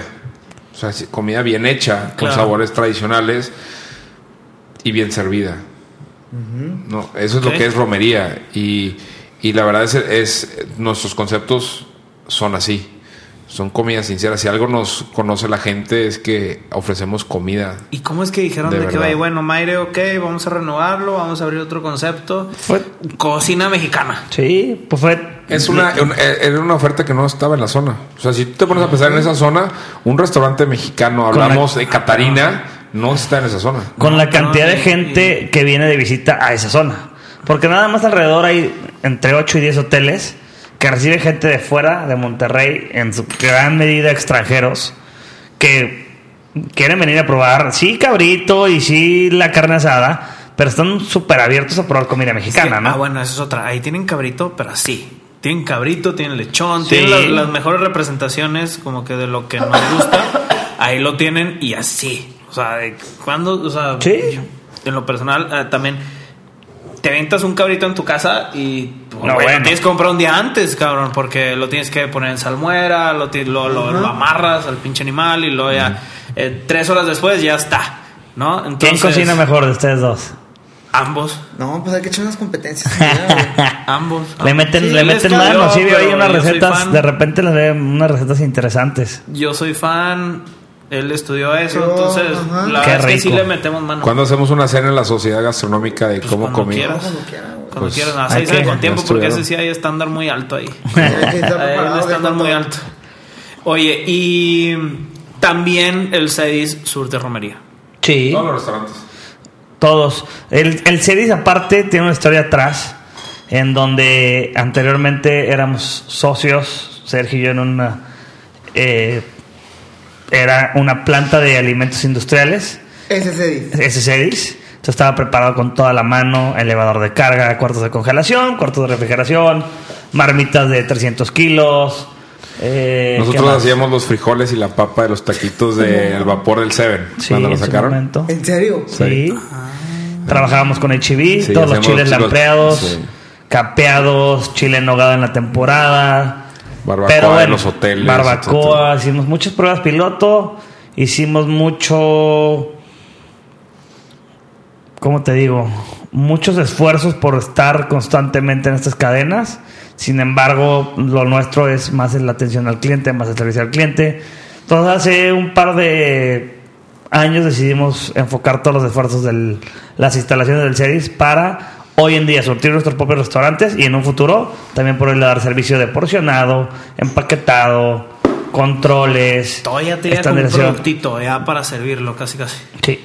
Sí, pues yo con la mano en la cintura puedo usar la capacidad de ahumado que tenemos. ¿Ahumado? Sí, tenemos ahumado, un ahumador eléctrico que, volviendo a lo mismo, ahumábamos nuestro tocino dentro de Hattori, en la cocina de dentro de Orson, perdón, en la cocina de Metropolitan, en un ahumador eléctrico de esos que compras en el Mercado Libre. Hasta que llegó un momento que nos dijo, no más, güey, ya no puedo, se están mamando, o sea, demasiado por peli. Tronó, hasta dijimos, oye, pues vamos a hacer seis, perfecto. Pero ¿cómo le hacemos? No, pues Big Mama, tenemos el ahumador de Dylan. Ajá. Pero tener ahí 8 horas a un cocinero checando la lumbre. No, y en verano, imagínate. Y un día se andaba de buen humor, no andaba crudo. Claro. Hasta dijimos, ¿sabes qué? Un monstruo de ahumador y vamos a ahumar eléctrico y estandarizar los sabores. Entonces, el tocino siempre te va a salir igual porque es lo mismo, ¿no? Entonces, ese tipo de cosas, ese conocimiento que teníamos en alimentos preparados nos llevó a hacer el Cedis, ¿no? Obviamente que ya teníamos las instalaciones.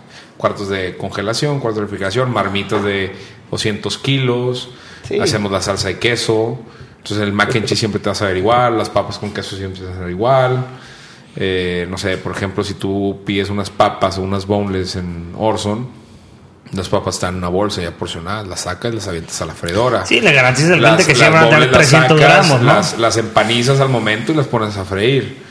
La freidora tiene un botón, le pones el producto, le picas, llega a la temperatura, se baja el producto, a mitad del producto se sube, se shakea, se vuelve a bajar y te pita cuando ya esté listo. Entonces es como dice mi papá, es contra pendejos, ¿no? es un sistema contra pendejos, ¿no? No le falla.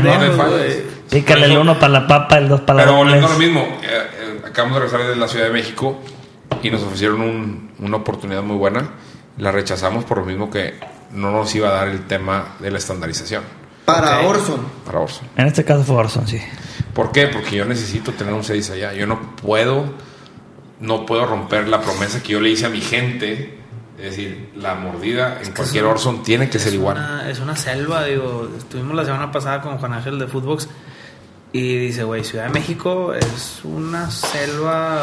Pero una selva hambrienta de 20 y tantos millones de pesos, de personas, de ¿verdad? Personas, como te puede ir bien. Sí, hay competencia y también el costo de montar un restaurante ya hoy por hoy es más elevado que aquí. Ah, pero también, sí, llámese rentas, llámese... Guantes, traspasos. Permisos de alcohol. Pero también, o sea... Los guantes, cabrón. Los guantes en la Ciudad de México son un tema. Sí, no, a veces de locura. El guante de Porter fue una locura que hasta me da pena decir. Fue la maestría. No, fue la maestría. No, básicamente los guantes en Polanco, desmiénteme, yo no sé, pero están entre 10. Sí. 7. Ah, bueno, 10 millones de pesos.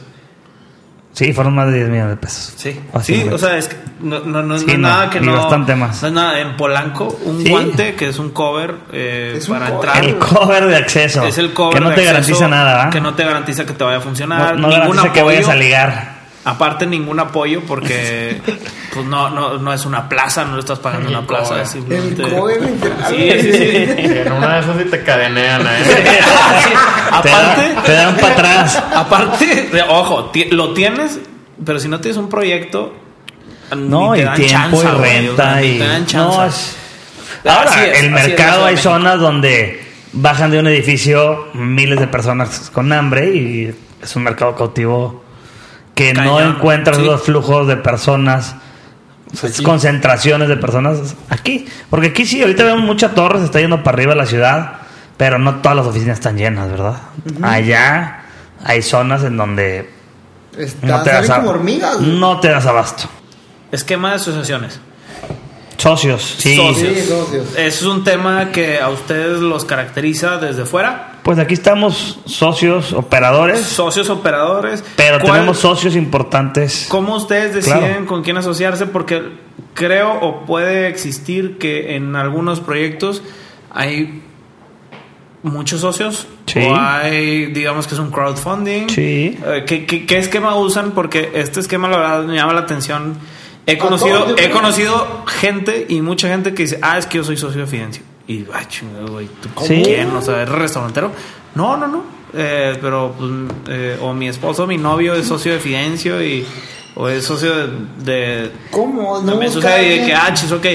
Entonces, ¿cómo funciona, tío? No está para nada, o sea, para nada mal, pero me llama la atención. Es una muy buena estrategia. Yo a ustedes los veo como una gente...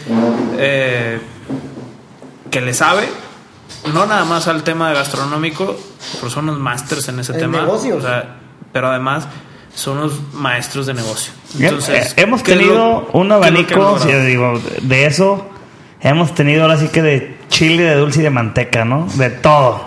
Okay. Y la verdad que en su mayoría puedo decir que nuestros socios son parte importante del negocio. Tenemos socios muy buenos y ha sido la regla general. Claro, hemos tenido detalles con algunos, todo es solucionado de una manera dentro de lo que cabe pacífica en todos los casos. Y eso creo que también hemos rechazado a mucha gente que quiere invertir con nosotros, pero que hoy en día hemos aprendido que en todos nuestros proyectos tenemos mayoría. Aquí en la operadora tenemos la toma de decisiones desde un inicio porque somos los que estamos metidos en el día a día. O sea, ustedes llevan el 50%. Básicamente. Más del 50. Sí, pero somos conscientes que la toma de decisiones tiene que estar en la gente que está al día a día. Si entra operadora, ¿entran los tres? Sí. Normalmente sí. Okay, vale. Digamos que esa sería la regla, ¿no? Hoy en día y cada vez hacia futuro queremos hacerlo más. Es bien importante cuando seleccionas, no es fácil tener una sociedad. Tienes que aprender a negociar. Es lo mismo que un matrimonio, ¿no? Tienes que aprender a negociar. Pues sí, es que hay gente que se ha sentado aquí con nosotros. Y hay diferentes perfiles. Aguas, yo, la verdad, con un socio, yo, la verdad, no. Hay que tener mucho cuidado. Hemos tenido roces, y sin duda, ¿verdad? Y aquí hay un manejo... inclusive, nosotros tres. Mira, entre nosotros tres tenemos nuestras diferencias. Hay veces que hay que doblar la mano por el bien del negocio, no por lo que nosotros queramos. Tenemos diferentes opiniones. Siempre se llegan a resolver. Nunca hemos tenido un conflicto. Pero yo creo que nosotros tres nunca nos hemos mentado a la madre. No, para nada. O sea, pero lo más importante que yo creo, en mi opinión, en mi experiencia que tengo, es el tema, para mí es la educación. Cuando estás con gente que tiene, no estoy hablando de niveles, sino la misma forma de educación. ¿A qué me refiero con la forma de educación? Me refiero a valores, principios y prioridades, ¿no? Al final del día aquí hay tres personas que nuestra prioridad es la chamba. Y no le tenemos miedo a la talacha. Y a lo mejor ganamos menos que lo que ganan nuestros empleados, pero estamos trabajando bajo un objetivo y eso es bien importante. Los tres sabemos a dónde queremos llegar y sabemos lo que tenemos para llegar. Entonces... lo que es la prioridad es bien importante, lo que es los valores y los principios. Somos tres hombres de familia, que es algo que yo creo que nos hace funcionar muy bien como equipo, porque los tres estamos al pendiente y somos muy, muy, muy familiares, se puede decir, ¿no? Y lo segundo es que somos personas de trabajo y no nos da miedo la talacha y no le rajamos a nada. Y te puedo decir que este año tenemos ayer tuvimos una junta, antier, estábamos hablando de abrir otra unidad de negocio y yo decía, oye, güey, pero es que ya, güey, o sea, tenemos ya un chingo, jale, hay que bajarle tantito, no, güey, hay que aventárnosla, no, si podemos, va, dale, fuego. Y va. ¿Y qué viene? Uy. Que se pueda decir. Pues mira, este año operadora tendrá más de 6 aperturas. Ya firmadas este año nada más. Sí. Sí, este año vamos a duplicar nuestra capacidad de asientos. De asientos. Viene Fidencio Garzosada. Ustedes lo miden como socios. Asientos. Sí, sillas, ¿no? Capacidad de... Es que eso es lo que quiero tratar, es otro tema, güey. Tienen la matemática fina y a detalle de cada cosa que sirve. Sí, pues es que así tiene que ser. Así, para poder hacer una buena planeación. Yo te pregunto cuántos followers tienes, y si no sabes, pues... Pues ¿y sí, cuántos views y cómo se transforman en eso? Yo al final ya como de ellos. O sea, para mí lo más importante es el cliente. Yo no. Todavía. Yo como el cliente, ¿no? Entonces para mí es bien importante saber qué quiere el cliente, cómo le gusta. Y, y son las trends, ¿no? También estarte subiendo siempre a las tendencias que hay. Nosotros, por ejemplo, creemos que viene durísimo, aunque hoy en día no está todavía legalmente aquí en México autorizado todo el tema de alimentos con CBD. La verdad que en Estados Unidos es algo que en los estados que están autorizados... Explícales qué es CBD para la gente que no sabe. Es que yo no sé qué es eso. CBD es un cannabinoide de la marihuana. De la planta. Ay, no sabía. No, de la planta. No. Y aquí Panchito también nos puede explicar. Pero la verdad que una tendencia es... alimentos y bebidas. Hay Coca-Cola acaba de comprar una empresa canadiense que bebidas con CBD y el tema del CBD es uno de los cannabinoides dentro de los más de 100 sin THC que lo separan la planta. Meme del Kiko, así que chiste. Así ni para qué da el CBD tiene un sinfín de propiedades positivas para el cuerpo humano, desde regeneración de células, desinflamatorio. Tiene más de 120 y cacho de cannabinoides dentro del CBD, ¿no? O sea, sí. No, o sea, nuestro conocimiento limitado. Aquí traen para que puedan probar. No, la verdad es que creemos que es una de las muchas tendencias, ¿no? Que está de súper hot. Y que es a lo que va a venir. Y así como eso hay que subirse a las tendencias, ¿no? Digo, ese es un ejemplo de donde... Sí, claro. Y hay tendencias que llegan para quedarse y hay tendencias que son muy de moda y hay que saber a cuáles con tus conceptos hacen match y subirse. No, es estar investigación, es estar... Hay ferias, estar leyendo... Hay que estar actualizados. A la cual nunca hemos ido a la de Chicago, para que no crean que a huevo tienen que ir a la de Chicago para ser restauranteros, ¿eh? No, pero sí está dentro de los planes. Eso sí es. Porque mucha gente dice, no has ido a Chicago, ¿no? Nunca hemos ido a Chicago. Sí, yo tengo un amigo que se dedica también al tema de más de ingredientes y sazonadores, de la manufactura de eso. Claro. Y Chicago es un must. La meca. Es un must. Entonces, Fidencio, van a duplicar el tema de asientos. Fidencio, de la matemática, perdóname. Digo, Fidencio son 2 sucursales hoy en día. Vienen 3 este año. Ok. Viene Garzasada, viene Cumbres y viene Santa Catarina. Garzasada es donde estaba la Reyes, ¿verdad? Exacto, un lugar que va a quedar precioso. Hermoso. Una terraza increíble. A ver si reforestamos las Reyes. No, viene con un concepto totalmente fresco, totalmente terrazas del exterior. Mismo ambiente de Fidencio, mismo tema de Farafara. Estamos trabajando en una reingeniería del menú con presentaciones, ingredientes nuevos que creemos que les va a gustar mucho a nuestros clientes. Es que ese local de Garzasada tiene una ubicación. Tiene una ubicación padrísima, ¿no? Cumbres también viene una ubicación muy padre. Y de Santa Catarina. Mándenle a Cumbres. Sí, viene Cumbres, muy buena ubicación, gente. El blockbuster de toda la vida de Leones y Rangel Frías. Sí. Padrísimo ubicación. Y Santa Catarina, pues donde estaba Santa Cruz, donde estaba el barbecue, ¿qué van a hacer ahí? Fidencio. Que Santa Cruz yo creo que es otro de los temas que el timing. Se adelantó. El timing, güey. Toda su vida. Se adelantó. Y el puesto, el lugar con toda la mano. No. Le vamos a poner un poquito de magia y ¡pum! Estamos trabajando con un arquitecto que está nominado, el buen Felipe. El mejor arquitecto de México para el restaurante. No sé para otras cosas, pero para el restaurante que hizo está nominado a uno de los mejores del mundo. Discúlpame, Filipao. El buen Filipe, el Porfirio en Guadalajara, la verdad que lo dejó hecho un culito y quedó nominado y es un chingón este cabrón. Y bueno, Filipao nos está haciendo los nuevos Fidencios. Nuestros socios Gustavo y Adrián están construyendo y está haciendo bien el equipo. Viene Hattori en Main Entrance con todo el nuevo tema nuevo del Show Center y el centro de convenciones, muy bueno. Es que se les va a venir de maravilla, les vino como la verdad, con mesas de teppanyaki, una cantidad grande de mesas de teppanyaki y con unos platos nuevos, extras de comida oriental. Y ahí vas a seguir metido el menú. Claro. Sí. Panchito. ¿Cómo te inspiras? Ah, es que no entiendo, güey. ¿Cómo te inspiras? O sea, no te puede decir el público. O sea, le das a Milk. Cuando viajo me gusta ponerle, buscar bastantes propuestas. Okay. Leo, la verdad, internet también es, o sea, todo el tema de la red ahí es muy importante. Las redes sociales ayudan bastante. De ahí agarras bastante información. Pues básicamente estás viendo ahorita, no sé, están mis socios, ahorita están en Tokio, pues estoy viendo lo que están comiendo y llego al restaurante y le digo, hazme esto. Le tengo mucho respeto y miedo a lo que ustedes hacen. Sí, la neta. O sea, bueno, a lo que...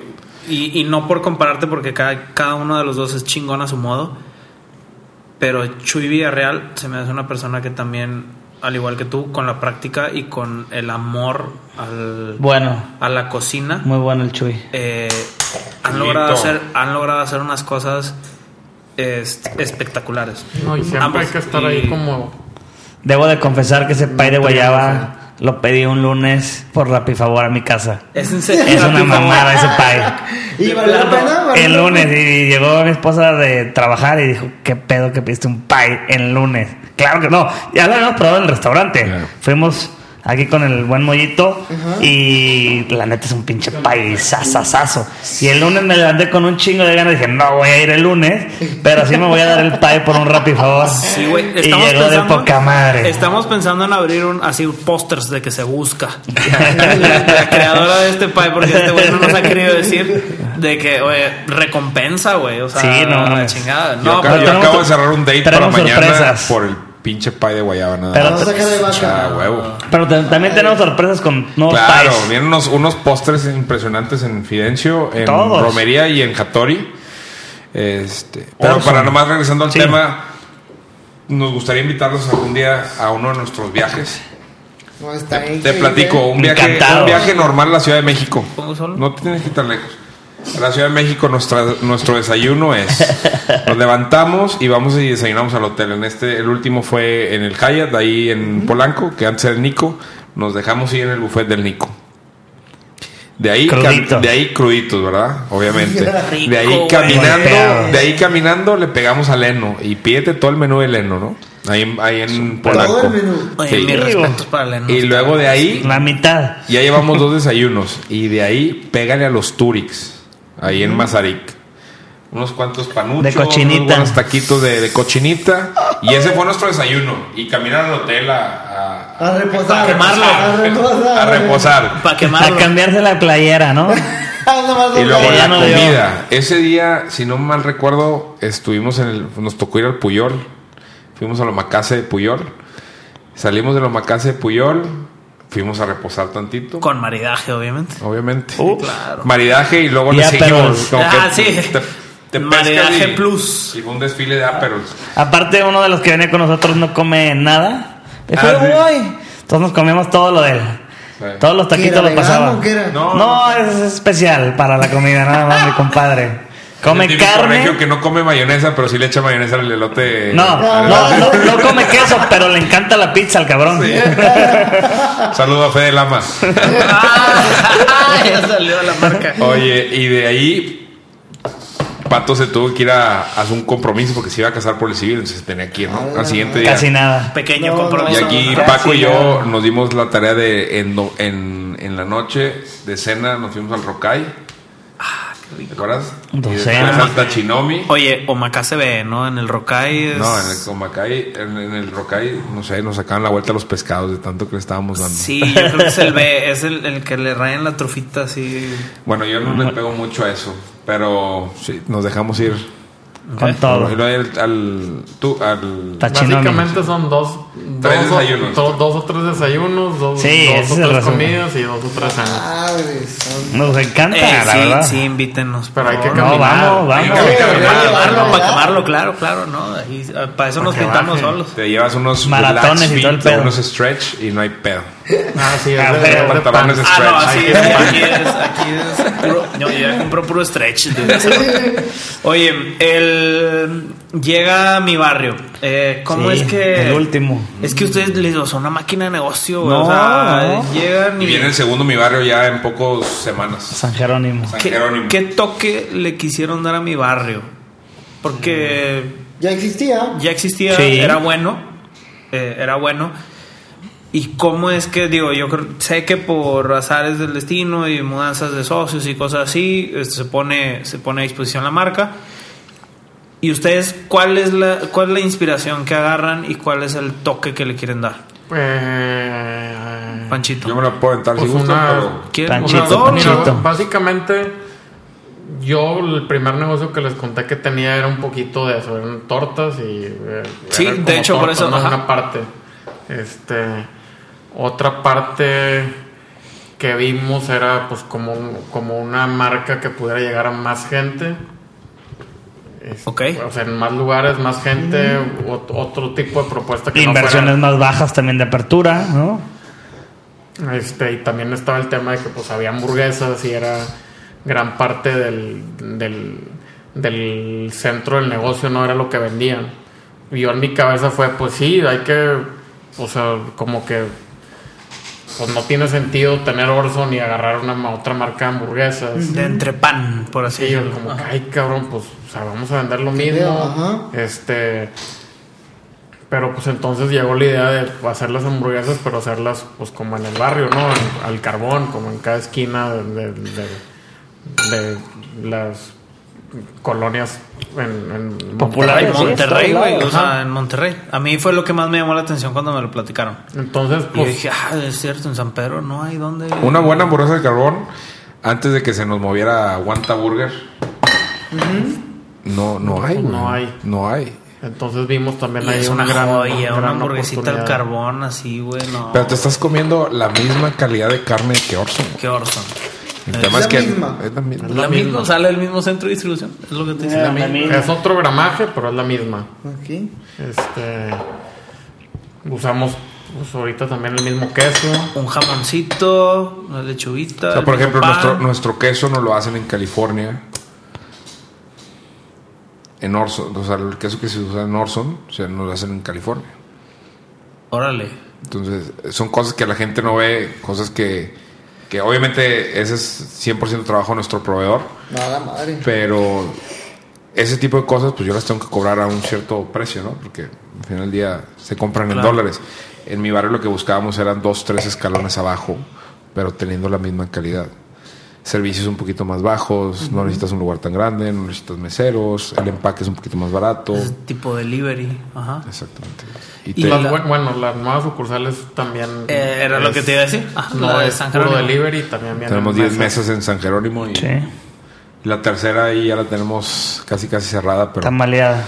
No queremos decir todavía la ubicación. No la quemes. No. Hamburguesa al carbón, pero hay otra cosa que me llama un chingo la atención, güey, que es lo que me hace como que enamorarme de ese concepto, porque a mí la hamburguesa al carbón es nostálgica, de vivir en casa de mis papás, de ser algo elemental los fines de semana, la hamburguesa al carbón. Sí, eso, lo que dices de familiar, casero, 100%. La milanesa. Y la milanesa nos encanta. Y viene la torta. La pinche viene milanesa. Una torta de milanesa que está y un tornillo bonita, de milanesa. Wey. Está bien bonita. La torta de pierna, que fuera de las tortas Alex, para mí también llega a ser algo nostálgico. O sea... También de casa de mis papás, la torta Alex para mí era algo también de los sábados en la tarde, y que hoy en día ya lo ponen a disposición aquí en San Pedro, o sea, y a precios muy accesibles. ¿Será y no será que existe? Y una torta cubana que también no tienen madres. Entonces, todo eso lo hilan de una manera bastante buena, que es cuando yo digo, órale, O sea, esto tiene un buen de potencial, ¿no? O sea, tiene un buen de potencial. Ah, ya llegó Hattori. Ya llegó. ¿Cortamos ya? Sí. Vamos a cortarle. Y bueno, ¿y qué más? ¿Qué más viene? Dices las sucursales de Mi Barrio. Ay, traemos dos marcas ahí que estamos trabajando. Y están trabajando dos marcas. Marcas de nuevas. De comida. De comida, sí. Conceptos que hemos estudiado, no hacemos de la noche a la mañana y poco a poco vamos echándole más archivos ahí al folder y esperemos que para el 2020 podamos montarlas, finales de 2019, y pues te digo, viene la expansión de todo el grupo fuera de Monterrey. Estamos, como comentó Pato, Saltillo, Torreón, Ciudad de México. Órale, va. Andamos trabajando en eso. Estamos trabajando en eso. Juan, pues nuestras más sinceras, la verdad, felicidades. Gracias. Admiración, hombre, sobre todo. Es mutuo. Admiración, ya mutuo. Saben que gracias por la invitación. Pues, sí. Quedamos pendientes con la reunioncita. Yo creo que estamos contando el final del episodio 2. El primer episodio 2. Y que aquí le seguiríamos hasta uno, dos, un tres o un cuarto, pero lo dejamos pendiente para la otra. Y pues muchísimas gracias. A ustedes. Muchas gracias por el tiempo. Panchito, Pato. Un gusto. La neta, un gusto. Muchas gracias. Son una lección, son un ejemplo y pues, la mejor de las suertes en sus proyectos. Gracias. Cualquier cosa, tenemos un Instagram de Operadora. De Buenas Vibras. Sí, cualquier duda que tenga la gente, que tenga alguna inquietud del tema operativo, el tema restaurantes. Estamos Patricio, Paco y yo a la orden. Hay mucha gente que nos ha ayudado y queremos regresar a eso o tener reciprocidad con la vida y estamos a la orden de cualquier persona que quiera ahí agregarnos en Operadora de Buenas Vibras. Nos manda un DM. ¿Lo contestan ustedes? Nosotros contestamos. En Operadora sí, en los restaurantes no. No, también. Pero en Operadora. No. Aquí bueno, yo en los restaurantes yo no me meto porque luego meto en broncas. Pero el 100 con todos, güey. No, sí. En Operadora sí estamos los tres. Entonces cualquier duda que tengan, estamos a la orden y los esperamos en cualquiera de nuestras sucursales. Seguro. Muchas gracias. Muchas gracias por este episodio 9 y 10. Entonces nos estamos yendo a la que sigue. Hasta la próxima. Gracias. Este fue un episodio más de La Sobremesa. Esperamos te haya dado tanta hambre como a nosotros. Únete a la conversación siguiéndonos en nuestro Instagram como _comí y mándanos todos tus comentarios. Hasta el próximo episodio.